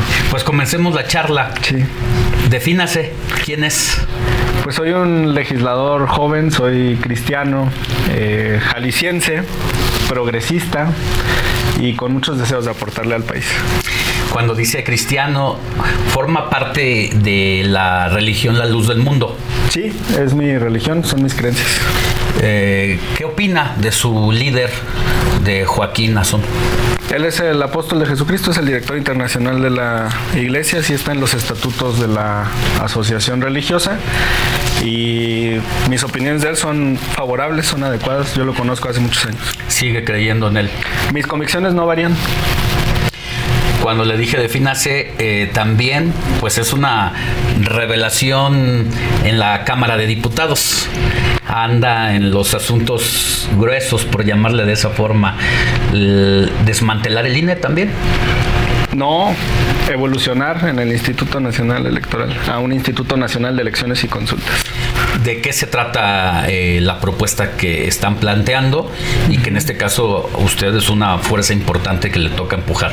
Sí, tiene tres ejes fundamentales. El primero es la austeridad republicana que ya fue aplicada en el Poder Ejecutivo y en el Legislativo y ahora tiene que avanzar hacia los órganos autónomos, incluido el Instituto y los tribunales el segundo es la reformulación de nuestras autoridades electorales. Se agrega ahora un componente en el que los consejeros y magistrados van a ser electos eh, popularmente en las urnas después de haber sido nominados por los tres eh, poderes de la Unión. Eh, porque opina el legislativo, opina el ejecutivo y opina el judicial, pero la decisión es del pueblo. Y el tercer componente también es la reducción de diputados, de senadores y de alcaldes, eh, de regidores, perdón, en las alcaldías, porque tenemos, eh, en el caso de Jalisco, cabildos muy grandes, entonces se ajustarían a un máximo de nueve integrantes. Usted es abogado, ¿cierto? Sí. Antes de ser abogado, ¿no pensó ser otra cosa? Sí, quise un tiempo ser comunicador. Periodista. ¿De dónde sale eso, esa vena de la comunicación? Porque hay que decirlo, se mueve bien en los medios de comunicación, entonces tiene un porqué. ¿Y cuál es el antecedente? Mi papá y mi abuelo son comunicadores entonces de ahí, de ahí salió. Eh, en la prepa yo tenía esa, esa intención, ya después decidí ser abogado. ¿Hubo alguien que lo reorientara en esta vocación? ¿Usted solo? ¿Cómo es que al final no decide ser periodista, pero está en los medios al final de cuentas? Pues eh, mi papá me comentó que yo podría opinar, podría escribir, podría conducir sin necesidad de estudiar eh, periodismo y que creía que otra carrera podría complementarse con esa vocación o ese deseo y, y creo que sí. Lo ha logrado. Sí. Además de la política, del derecho, ¿qué otros gustos, qué otras fascinaciones tiene el diputado Hamlet? Me gusta mucho nadar. Eh, viví en Acapulco tres años, iba mucho a, a la playa, al, al, mar. Yo soy feliz en, en el agua. Me gusta leer, eh, me gusta mucho viajar también. De, de, joven desde la, desde la universidad, cuando tenía algún ahorro, una oportunidad, yo, yo viajaba. Mochila al hombro se iba. Sí. ¿Qué es lo que más le fascina conocer? La cultura, la cultura de los países, la gastronomía también, sus tradiciones, eh, la forma en la que como sociedades afrontan los, los, problemas. Y cuando voy a otro país procuro visitar el parlamento, procuro ver, aunque sea por fuera, eh, la sede de los poderes, la estructura de gobierno para entender cómo funciona la sociedad y hacia dónde van. ¿Qué país de los que ha visitado ha dicho, wow, si no fuera mexicano, quizá aquí también me hubiera gustado haber nacido? En Francia. París, sobre todo, o todos los pueblos de Francia? Pues no conozco todas las regiones de, de Francia, conozco poco, pero me parece que es, es, una, es una nación muy orgullosa de su, de su lengua, de sus tradiciones y que además tiene un papel soberano y digno en, en el mundo como una potencia y con derechos sociales para la población, con educación gratuita, con salubridad, con muchos programas que ayudan a los más desfavorecidos. Sí. ¿Cuál es su platillo, su comida preferida? El mole. ¿El mole poblano? El mole de guerrero. De guerrero. ¿Le gusta en enchiladas, con pollo? El que hace mi abuela, mole verde. De, ah, de mole guerrero. verde. Muy pero bueno. es de pipián. ¿O de qué es? La verdad ¿A no le he preguntado cómo lo hace, pero es extraordinario. Me gusta comerlo. Sí. ¿Qué otras cosas eh, le gustan? La lectura, dice. La lectura. ¿Qué lee normalmente? Ensayo, novela, historia. Ensayo e historia. Ahorita estoy eh, leyendo Economía de las Desigualdades de Piketty, que es un, un gurú de la economía en este siglo. Es, es asesor, de hecho, entiendo, de Gustavo Petro, el nuevo presidente de, de Colombia. Y en este libro critica al sistema neoliberal y las desigualdades que se generan. Ya. El cine. También, también me gusta el cine. Me gusta. ¿Su película preferida? Mm, me gustó mucho Gladiador, la puedo ver 10 eh, veces porque como, como abogado Roma tiene un lugar especial en la formación de los, de los juristas, sí. Del pensamiento en cuanto a la- al derecho. Sí. Eh, el teatro. También. El- recientemente vi Aladdin, muy buena, por cierto. Música regional, música en inglés, hip hop, rock en español, reggaetón. Me gusta la electrónica. La electrónica. Es, Y eh, reggaetón también, Bad Bunny tiene muy buenas canciones en este, en este disco. O sea, fuera de las cámaras se suele verse al diputado echando baile de Bad, Bo- de Bad Bunny. Lo escuchamos en el camino, pero nunca he ido a uno de sus conciertos. Va a venir a México pronto. Le, le gustaría ir, pero difícil. No, están muy caros los boletos. Está. ¿Qué otras cosas son sus pasatiempos, además de la natación, que la ha practicado porque vivió tres años en Guerrero? ¿Por qué vivió tres años allá? El trabajo de mi papá, nos fuimos a, a vivir ¿Y para allá. qué estudió allá? La prepa. La prepa. ¿Y a qué playas normalmente iba? Hornos, eh, Icacos, eh, Puerto Marqués, Revolcadero, cuando teníamos ganas de estar en mar, mar abierto. Entonces sí le sabe nadar bien hacia el fondo, mar abierto. Sí me defiendo. ¿Fútbol? No, muy malo. ¿Pero no le gusta tampoco? Eh, pues verlo en ocasiones, cuando juega la selección nacional, las finales de los campeonatos. Pero lo intentó jugar en algún momento. Pues fíjate que no, nunca me llamó mucho la atención. En la prepa jugaba básquet. Eh, no soy muy alto, pero en Guerrero era un, poco alto, entonces sí. Tenía buen resorte. bien. Me ponían, sí, a dar los brincos. ¿El box? No, no, no. Nada. No, sí me gustaba verlo. Mi, abue- mi abuelo era muy aficionado del box. Sus personajes de la historia que le gusten, en los que se haya detenido a analizarlos un poco. Juárez, el presidente Juárez y los grandes hombres de su tiempo que establecieron la república en el país y nos dejaron el legado del Estado laico. Pero por convicción, convicción, desde antes del presidente o un poco también influenciado por el presidente de la República. Siempre, siempre juarista, siempre crítico de las violaciones al Estado, al Estado laico. Yo separo muy bien eh, las convicciones religiosas de la labor política. Eh, si se presentara la oportunidad en la Cámara, yo votaría a favor de la interrupción del embarazo, yo votaría a favor de la legalización de la marihuana. Estamos discutiendo en este momento la donación de, órganos por regla general, que todos fuéramos donantes, salvo una manifestación por escrito en contrario. Y yo en todas estas votaciones no, no voy conforme a las creencias de carácter religioso, sino conforme a lo que necesita la sociedad. Porque en ocasiones hay prejuicios y consideran que porque un cristiano llegue a la Cámara va a intentar aplicar su ideología, filosofía o convicciones religiosas a las decisiones públicas. Y no.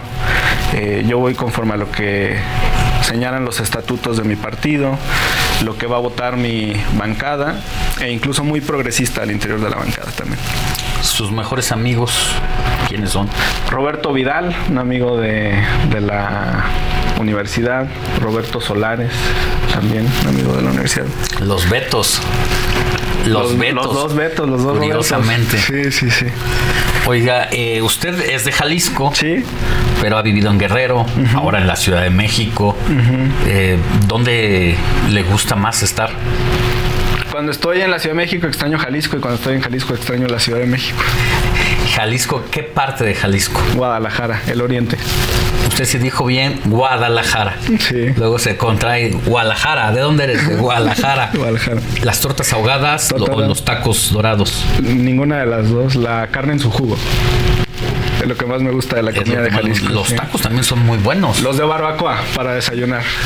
De los tacos de barbacoa de Damaris. Los de labio. No. ¿No? No, no, no. Que son como de al vapor. No, no, no. No, esos no. no. Prefiere las carnes. ¿Qué más de, de la gastronomía? Las jericayas y el virote bolillo muy, muy particular, muy delicioso. Un virote que no se puede hacer tan fácil en otros lados. Dicen que en la Ciudad de México tiene mucha relación la altura y que por eso no logra esa capacidad de cocción y de grosor y de y de estar crujiente. Sí les creo, no no son no sabe igual el bolillo de Jalisco que el de acá. El tejuino eh, muy poco, tejuino con nieve. Eh, suele, suele comerse por las tardes o tomarse. Un poquito nada más. No, no soy muy fan del sabor. Para quienes no saben bien, bien a bien quién, qué es el tejuino, es una bebida fermentada a base de maíz. Sí, correcto. Que se hace una especie de atole que se complementa con nieve de limón. Nieve de limón. Limón y sal, pero que tiene que ser de grano. Sí, un poquito, un poquito agrio, sí es muy refrescante pero no lo consumo mucho. ¿Y en la Ciudad de México, las quesadillas de chicharrón? Las de hongos. las de hongos. El debate, ¿no? De las quesadillas de queso, pero bueno, usted ya sabe que hay de más. Sí llevan queso. bueno, ¿algo más que nos quiera decir? No, pues un saludo a toda la audiencia y ojalá que en este país avancemos pronto hacia un momento en el que no nos juzguen por nuestras creencias, sino por nuestros actos, por nuestro desempeño en el sector, en el sector público. Y mi aspiración es que a mis hijos no los discriminen por su religión. Eso es lo que yo quisiera dejarle al país. Muchas gracias, diputado Ham. Que estés muy bien. Venga, buen día. Gracias, Rubén.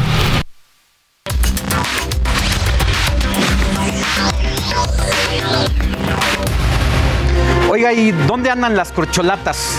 Claudia Sheinbaum, jefa de gobierno de la Ciudad de México, va a estar en Tamaulipas en la toma de protesta de Américo Villarreal como gobernador del estado. También se prepara para iniciar durante la semana una gira por las 16 alcaldías de la Ciudad de México y llevar a cabo un evento masivo el lunes en el Auditorio Nacional como parte de la promoción de su cuarto informe de actividades, el cual presentará en el Congreso Capitalino el próximo 7 de octubre, pero difícil dejar de relacionarlo todo con el rumbo a la carrera presidencial de 2024.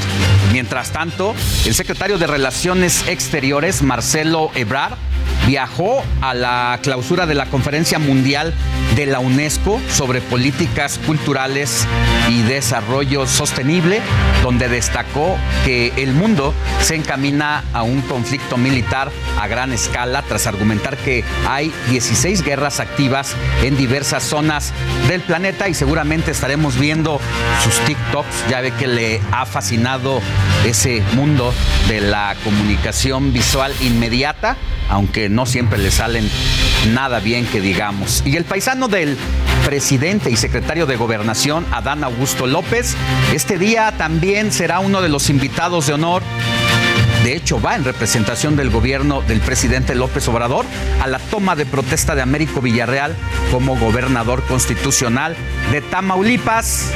Y el hijo rebelde de la 4T, Ricardo Monreal, líder de la bancada de Morena en el Senado, prevé que el fin de semana esté lista la nueva redacción del dictamen para ampliar la participación de las Fuerzas Armadas en tareas de seguridad pública, misma que se presentará el martes 4 de octubre para su votación y quien se ha dedicado a promocionar su rap mientras el país está una situación complicada, pues se dan estas, estos tiempos para promocionar su imagen e irse calentando rumbo al 2024. Hasta aquí el informativo de fin de semana. Yo soy Alejandro Sánchez y recuerde que usted y yo tenemos una cita el día de mañana a partir de las 7 por el Heraldo Radio 98.5 de FM en el Valle de México y en distintas frecuencias a lo largo y ancho del país, porque la noticia no descansa. Nos vemos mañana. Éxito.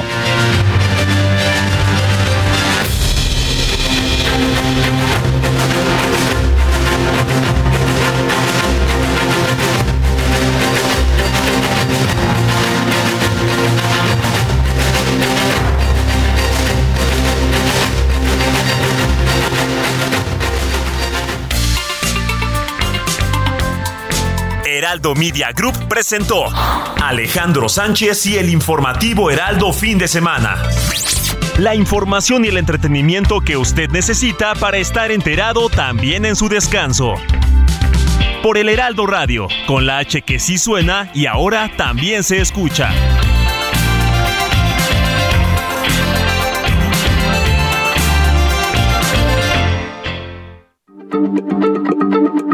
Heraldo Radio, la H se lee, se comparte, se ve y ahora también se escucha.